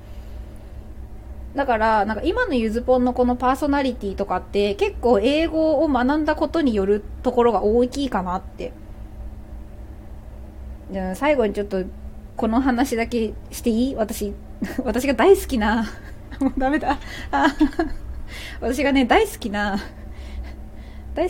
動詞の話なんですけど、すごいニコニコしてきちゃった。やだな、気持ち悪いな。英語ってさ、感情動詞って呼ばれる一群がいるんですよ。大好きな話どうぞかおわ首藤さん、アンバーの英語が時々聞き取りにくい唐突にアンバーさん出てきよった。なんかアンバーさんに限らずね、そうネイティブの人の英語はやっぱり聞き取りにくいですね。流れちゃうところあるから。でアンバーさんはかなり聞き取りやすい方ではあると思う、アメリカ英語にしては。TOEIC のアメリカ英語の人とかね、マジ早えって思いながら私は聞いてます。じゃあまあ最後あと10分ぐらいでミステイクか。感情同士の話するね。私これすごいね、英語らしくて好きなんですけど、感情同士っていうのは、首藤さんやっぱそうっすよね。アンバーさんかなり消えそう。やっぱり日本で ALT として小学生に英語を教えてるだけあんなっていう、かなりはっきり喋ってくれる人。でも首藤さんマジでレベル近いかもしれないですね。私もたまにうんってなることはあります。それですら。で話を戻すと、ここら辺の単語のことなんですよ、感情動詞って。もちろん他にもいっぱいあるんですけど、で日本人がめちゃめちゃよくやる間違いとして、今の私みたいなテンションの状態のことを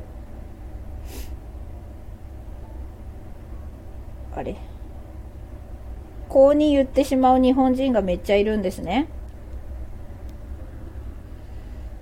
さあ、首藤さん以外お答えください。これはどんな意味でしょう？ I'm exciting!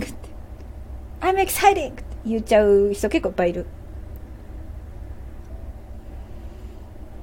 ワオとかオーか、それは簡単詞って言って独立語ですね。簡単詞。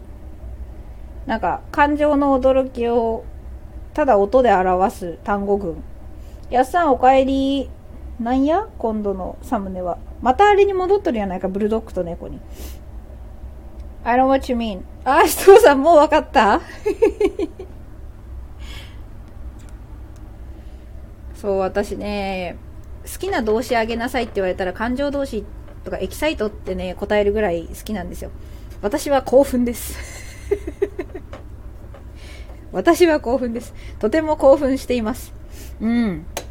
ありがとう。やさおかえり。いいですね。あなたたちはとても素晴らしい、模範誤解答をする生徒ですね。模範生徒です。ある意味。そう、これね、I'm exciting って、やっぱり日本人の中でこういう思考回路があるんですよ。B 動詞プラス ING は何々しているだと。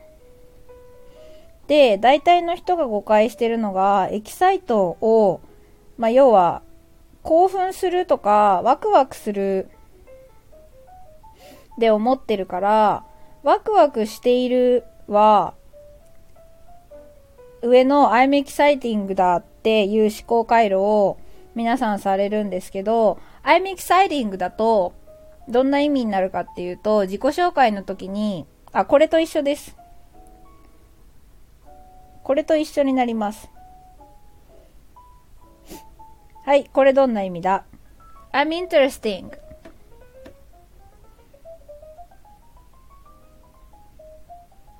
皆さんもありのさーんって I feel fear。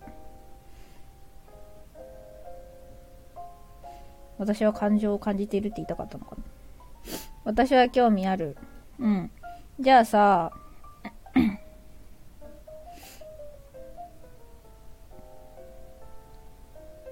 I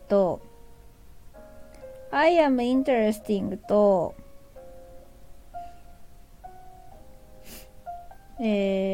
This book is interesting。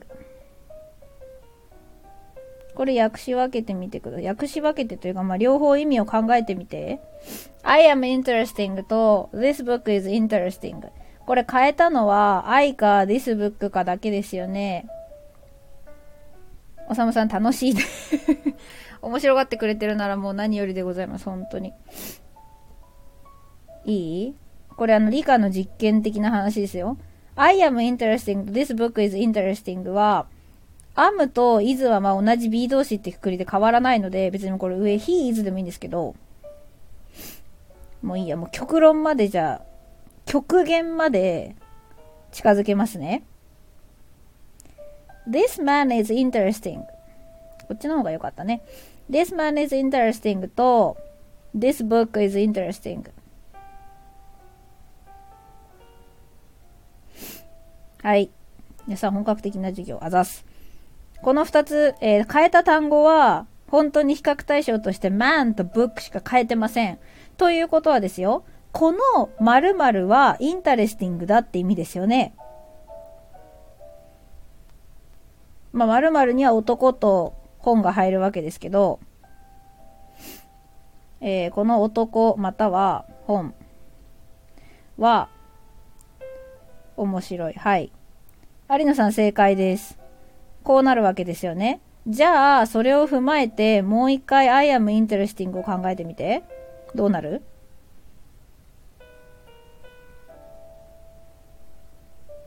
有野さんが合ってます。This man is interesting. この男は面白い。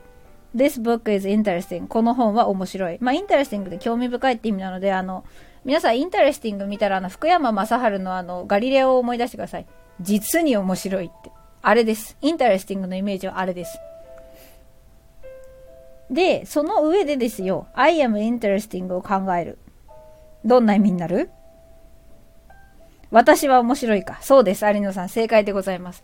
I am interesting って何て言ってるかっていうと、私興味深い人間なんですよって。どうですか？言いますか？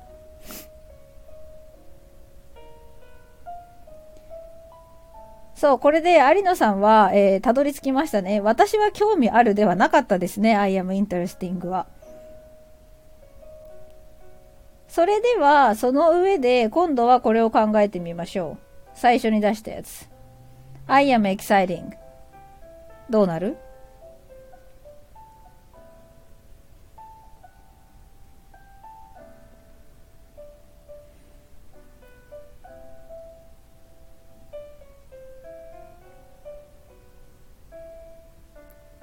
さあ、I am exciting の意味はどうなりますか？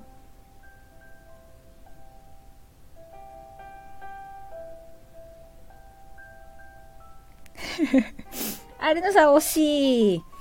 私は興奮するやつです。ちょっと惜しいんですよね。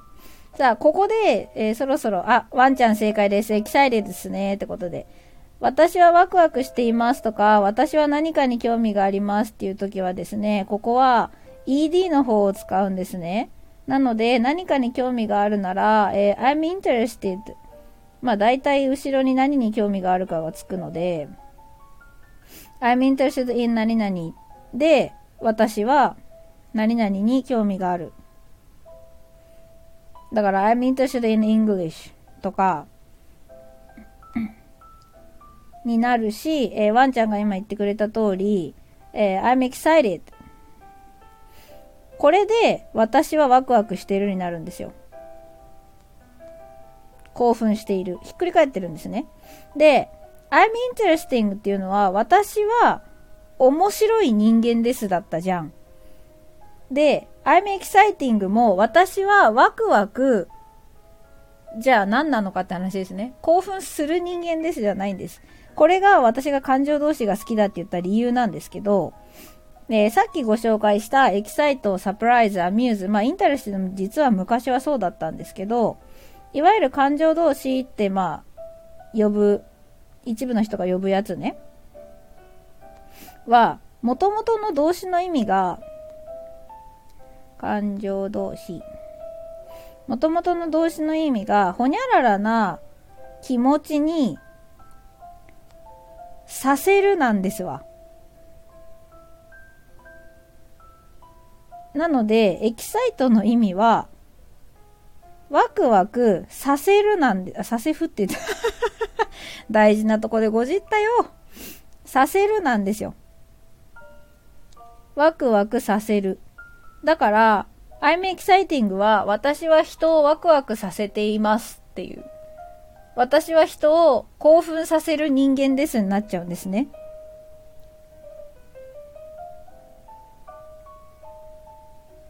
まあ誰かを、人もしくはまあ別に物でもいいんですけど、興奮させる人間です。なので、インタレスト、まあね、インタレストにいた限っては、実はもうすでにちょっとインタレスティングで面白いって独立しちゃってるってところがあるので、辞書にもインタレスティングで別項目に載ってたりするんですけど、元は興味を持たせるなんですよ。持たせるとか引く。だから、自分がテンションが上がってるときは、ワクワクさせられてるんですね。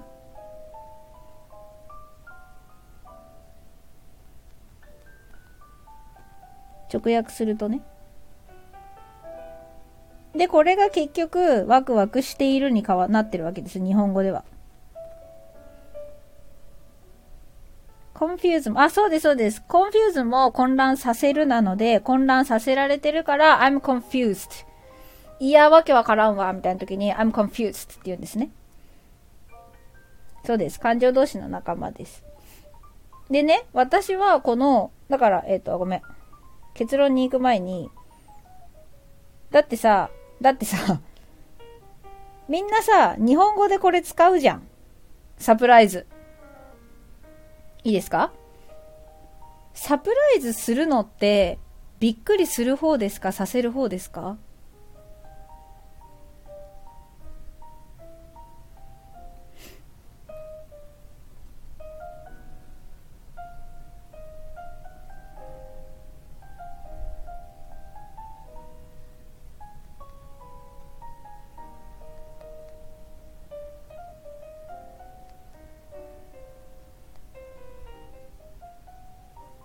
コメントが止まっちゃったので、あれかな。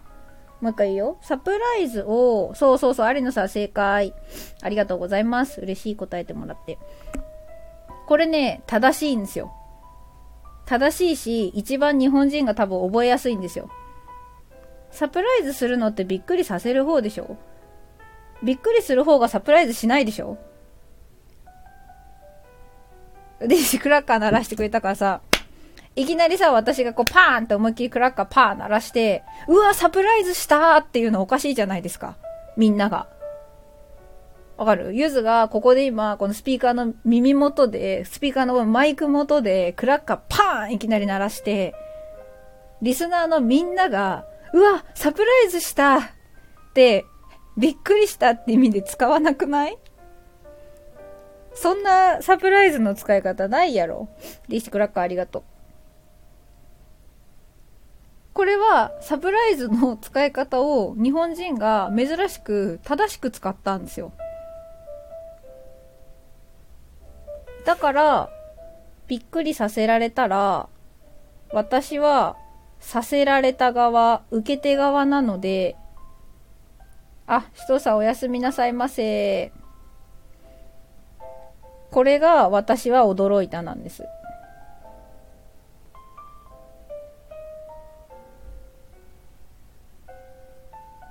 受け身なんですね、英語にとって。どうですか？感情同士理解していただけました？まあ、なんで感情同士が好きかはこの後まとめで話すので、とりあえず感情同士っていうのが、面白くて、どうして自分がびっくりしてるのに I'm surprised とか、自分がワクワクしてるのに I'm excited にしなきゃいけないのか。ご理解いただけたでしょうか？おさむさん、はい、ありがとうございます。そう、だからね、困ったらね、サプライズを思い出してくれればいいんですね。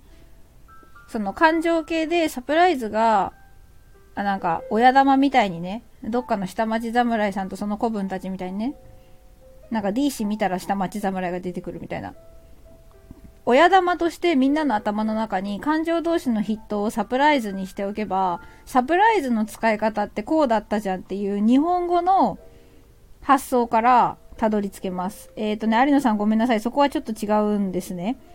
英語には受け身の形を表すのに受動体、受け身っていう形があって、何々されるっていう意味にするのにこの形を取らないといけないんですね。で、この ED は過去形ではなくて過去分詞なんすわ。ED または不規則。中学校の時さ、なんか eat, ate, eat みたいな呪文みたいに覚えませんでした？この3つ目ですね。過去分詞。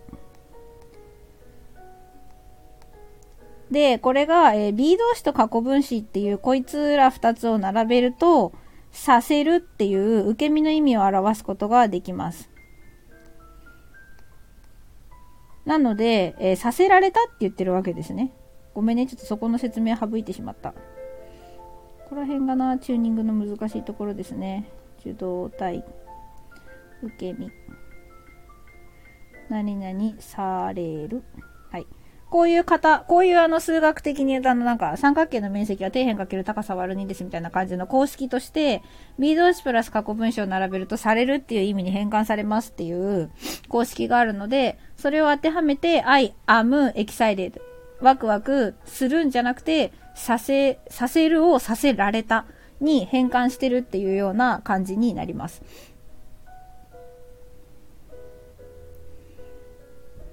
そう。で、まあ、これが、感情同士って呼ばれる、私、まあ、呼ばない人もいるんですけど、感情同士と呼ばれるもののまとめですね。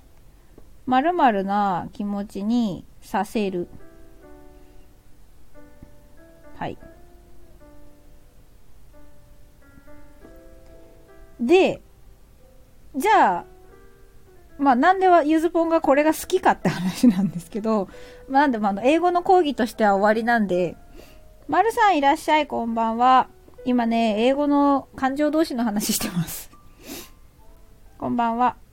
I am loving him は合ってません。残念。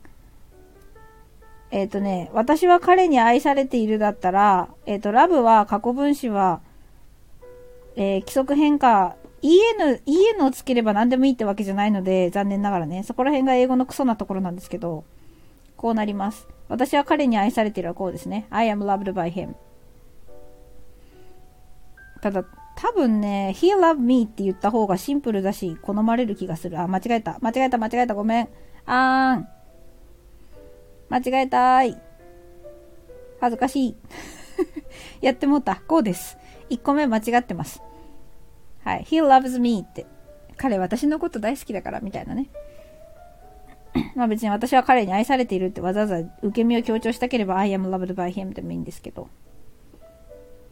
まあ有野さん、そこの話をしだすとマジで一生終わらなくなっちゃうので、よかったら今後ゆずぽんのコミュニティに入ってください。そしたら全部わかるようになります。はい、突然の宣伝でした。で、話を戻すと、そこら辺の話をするとね、マジでゆずぽんが寝れなくなるので終わりにしましょう。ネイビー、キャンディーありがとう。突然来た。はい、おさまさん三単元の S。そうです、そうです。まあ、有野さん、また今度ね、ちょっと今から受動体全部解説しようとするとね、ゆずぽんの中のマップがね、多分2時間コースだよって言ってるのでやめましょう。ちょっと今は、ふーんって思っておいてください。後で説明します、ちゃんと。多分、ポングリッシュスクール通っててもらえれば。ライブもやるんで。I wanna be loved ってジョニー・サンダースが歌ってたな。いいですね。私は愛されたいと。まあなんか万人の願いですよね。ただミシルさんはその前に自分が愛せって言ってました。愛されたいと思う前に愛せよみたいな。難しいな、命令形。話が進まない。それでですね、なんでゆずぽんが感情同士にこんなにテンションが上がるか、それこそ I am excited になるかっていうと、英語にとって、1ヶ月ぶりにキャンディー投げました。ありがとう。1ヶ月ぶりのキャンディーいただきました。ねえ、話進めさせて。ゆずぽんが感情同士好きな理由を喋らせて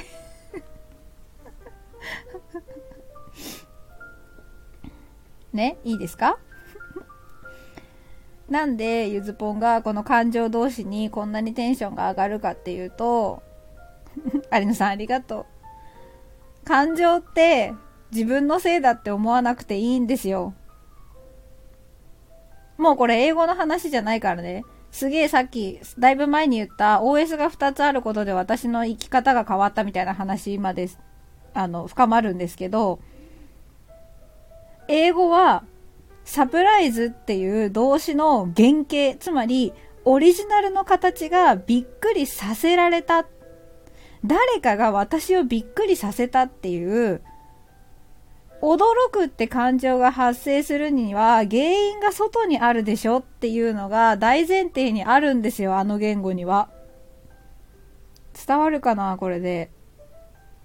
日本語ってびっくりするとかワクワクするとか、あたかも自分の中がスタート地点になって感情が湧いたみたいな言い方をするんですけど、英語は原因が外にあって、それこそなんか拳銃で撃たれたら体に傷ができた、痛いみたいな感じで、何かが外側で起こった、私ではないものが何か起こって、それによって私の中にその感情が現れたっていう風に段階が一個ずれてるんですよ。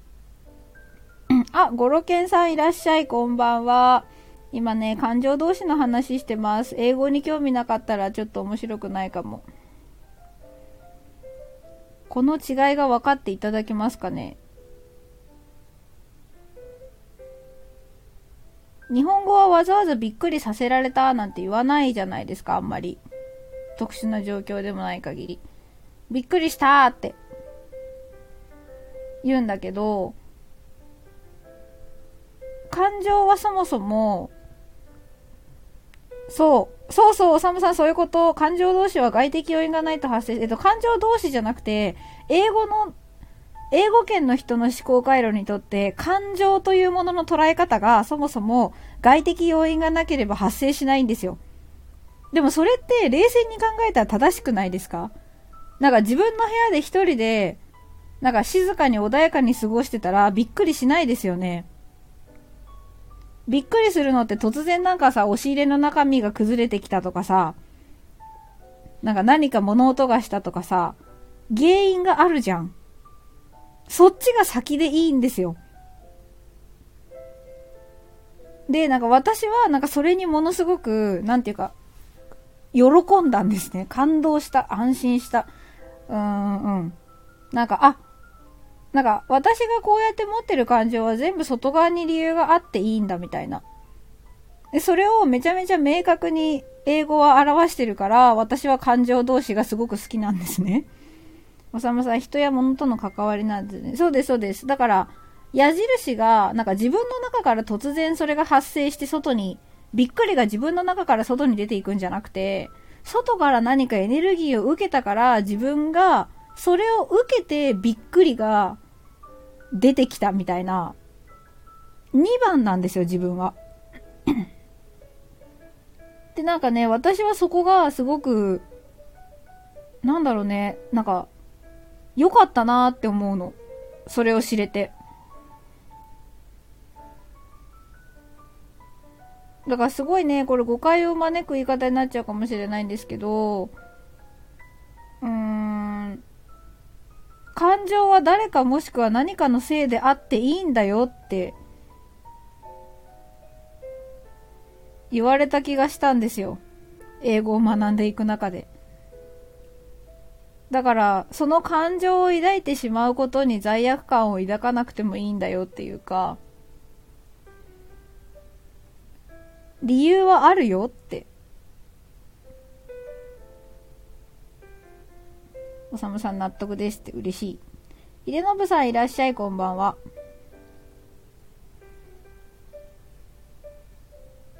そうだから、ある意味私はそういうすげえ大げさな言い方すると感情同士に救われたんですよね。その感情同士を使う英語っていう思考回路、考え方に。有野さん、確かに気分が楽になる日本人いるねって。あ、そこに共感してもらえると嬉しいです。だからなんかそれこそ例に出したら失礼かもしれないけど、お母さんをやってる人種とかって、なんか子供にイラついちゃうことに対してすごく罪悪感を抱いちゃったり、まあ完璧主義とかが根っこにあったりするんですけど、そう、私もそうだったから、英語もさ、irritate っていうイライラさせるっていう動詞があるんだけど、受け身でいいんですよ。I am irritated って。イラつかされたでいいんですよ。で、なんかそのいいんですよが、私にとってはすごい救いだったんですね。だからなんか、だから感情同士、分かってほしいんよな、みんなに。おさむさん、自分だけでその感情を抱え込まなくていいってことですね。そうです、そうです。なんか、なんで私こんな気持ちになっちゃうんだろうなんて思わなくていいんだよってことです。原因は外にあるよって。で、英語はそれをすごく明示してくれるので、勉強した人にとっては。まあ、ネイティブがね、実際それを考えてるかって言ったら多分別の話なんですけど、そんなこといちいち考えてねえよって言うかもしれないんだけど、なんか、それこそ客観の話で。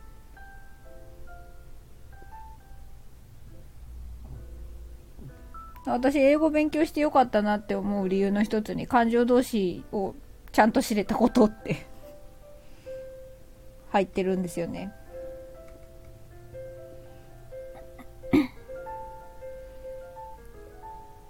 で、これって、英語勉強しなかったら、まあ、他の言語は私知らないんで何とも言えないですけど、少なくとも日本語だけ使って生きてたら、経験できなかった安堵というか安心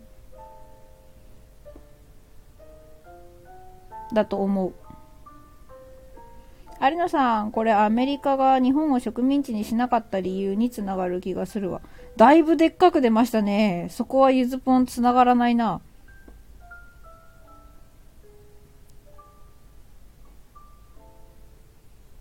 ちょっと考えたけど繋がらなかったので今日は考えながら寝ます。寝れねえやこれ。ネビ、感情は外的要因から今感情のコントロールを訓練しておりますので、このお話を聞けて気持ちが楽になりました。ありがとうございます。嬉しい。よかったね、ネビ。そう、あのね、感情は人のせいにしていいんです。ただ、それをこっちからまたアクションとしてやり返しちゃうと、相手にその同じ感情を発生させる原因になってしまうから、私のせいになっちゃうけど、別に自分がそういう気持ちになってしまった理由が、あいつらのせいだとかあれのせいだって思うこと自体は、悪でも何でもなくて、とっても自然なことなんですね。だからそれがわかるだけで、無駄に八つ当たりとかしなくなる気がするんだ、私は。ワンちゃん、確かにそう言われればそうですね。救われますね。あ、そう思っていただけると本当に、こんななんか、こんな話何が面白いんだろうかとか、うっすら思いながらもダラダラ喋った回があります。ゆずぽんも大概ね、自信ないんでね、まだね。絶賛自信つけ中ですけど、つき切ってないんで。ちょいちょい、こんな話誰が聞いて面白いんや、とか、右肩の鬼軍曹が、囁いてくるんですけど、だいぶいなせるようになってきたので、今日は割とテンション高いままに I'm excited のままにね喋らせていただきましたがそんな感じよ。じゃあ1時半にもなりましたのでね、ぼちぼちお別れの回転のミュージックの方に切り替えていこうか。有野さん、日本語を取らなかった理由、日本語は自分のせいにする文化というのが支配するにはいいんじゃないかと思ったのでは。あー、なるほど、そういうことか。そういうことね、わかりました。英語にさせると結局ね、向こうは訴訟大国でもあるから、常に愛が立ってるんですよね、英語って。それはそうかもしれない。有野さんめっちゃわかりました。ありがとう。要はなんか国民性として罪悪感抱きやすいんだから英語を下手に学ばせてなんか自己主張強くさせるよりこのまんまの方がやりやすいやんけってことですねそれに気づいてる偉い人がいたとしたら相当な言語学者ですね。言語学者というか心理学者というか。おさむさん、教育の現場にゆずぽんさんは実際いるので特に感じるんですねって。まあそうかもしれませんね。それはまあ実際子供たちを見てるからそうかも、そう思うのかもしれない。有野さん、そうそうってよかったよかった。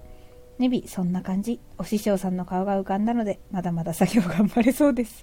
ゆずぽんさん、ありがとうございます。よかったですね。まあそんな感じはゆずぽんからではなかったらしいですけど、全然構いません。さあ皆様、そんなこんなでなんとびっくり、1時半でございます。ゆずぽんライブを始めて早2時間半が経とうとしております。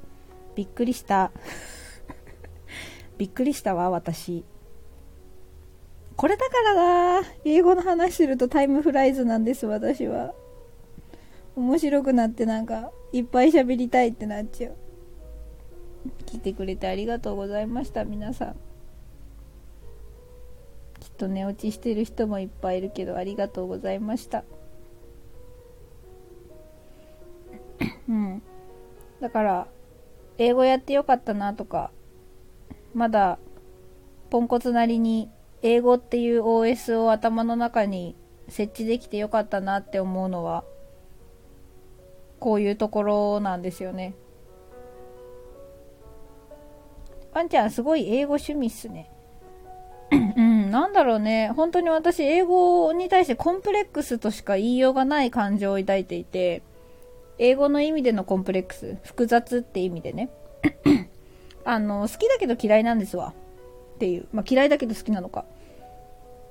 おさむさんありがとうございました。とてもいい回でした。いやいや本当こちらこそ聞いていただけてありがたかったです。聞いてくれる人がいるっていうのが分かったこと自体も私にとってすごくなんだろう、嬉しくさせてくれることだったというか、それこそ I was surprised ですね。 I'm surprised at the fact there are so many people who are interested in this kind of topics みたいな感じ。ネビ顔がずっとそれだよ。あ、イロさんこんばんは。来ていただいてありがとうございます。ドミニカ共和国に住んでた。すげえ。旅好きのイロの面白旅話、その他日常のあれこれをラジログとして発信ということで、こんばんは。来ていただいてありがとうございます。じゃあ今日のまとめを一文にして皆さんにお送りして終わりにしましょう。なんて言ったんだっけ私、I was surprised at the fact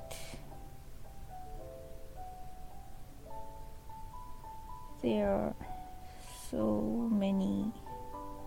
そうまとめfor interested in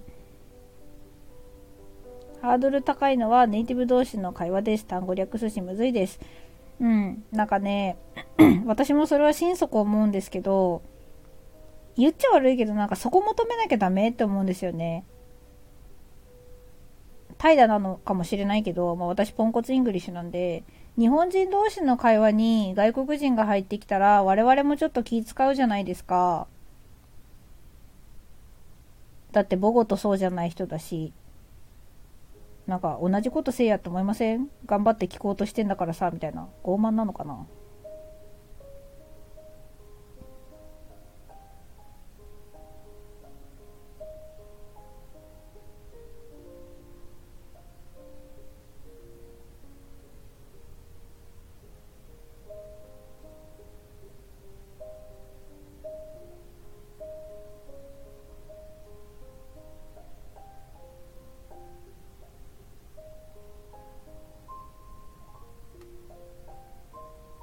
はい、ゆずぽんの今日の気持ちと今日話したことをまとめるとこんな感じになります。ブラーセブラセン遅いよアーカイブ聞いて。愛のこだまさん、こんばんは。来ていただいてありがとうございます。愛のこだま気まぐれラジオチャンネル、エンターテイナーを夢見る私愛のこだまが思いついたことを気まぐれにおしゃべりするチャンネルです、ということで、ゆずぽんもエンターテイナーだと思って生きてます。ブラセン、あら終わった。今日はね、スナックゆずとか言いながらめっちゃ英語の話しました。シュトーイングリッシュさんっていうね、ゆずぽんより多分知識が豊富な英語系の方がいらしてたので、その方と一緒にいろいろ刺激同士の後ろにラブぶち込むのはどうなんだとかね、有野さんのめっちゃおもろい質問からいろいろ喋ってました。ネビがブラボー先生ご無沙汰しておりますって。ブラセン、有野さんって、愛のこだまさんこんばんは、ご挨拶ありがとうございますブラセンがネビって。はい。で、今日はそう感情同士の話をして、なんでゆずぽんが感情同士がなんか好きでたまらないのかっていうね、なんかオタク極まりない話をしたのに、なんかおさむさんとか有野さんとかネビがすごいなんかいい話だったみたいな言ってくれて、むしろゆずぽんが嬉しかったっていうのを英語で表してみました。これがネイティブ的に自然かどうかなんて私は知りません。でも通じる。そんな感じ。ポングリッシュってそんな感じよ。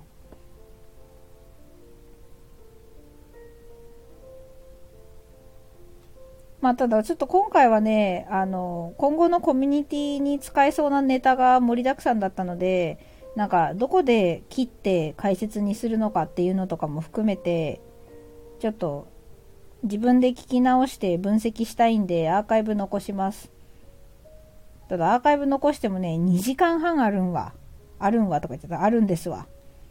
なんでもし聞き流しの BGM にでもしていただければ。アリのさ、大げさよ。日本が植民地化されなかった理由が分かりましたって。日本が英語を第一言語にさせられなかった理由を有野さんは今回の私のスナックゆずでの話から汲み取ったようです。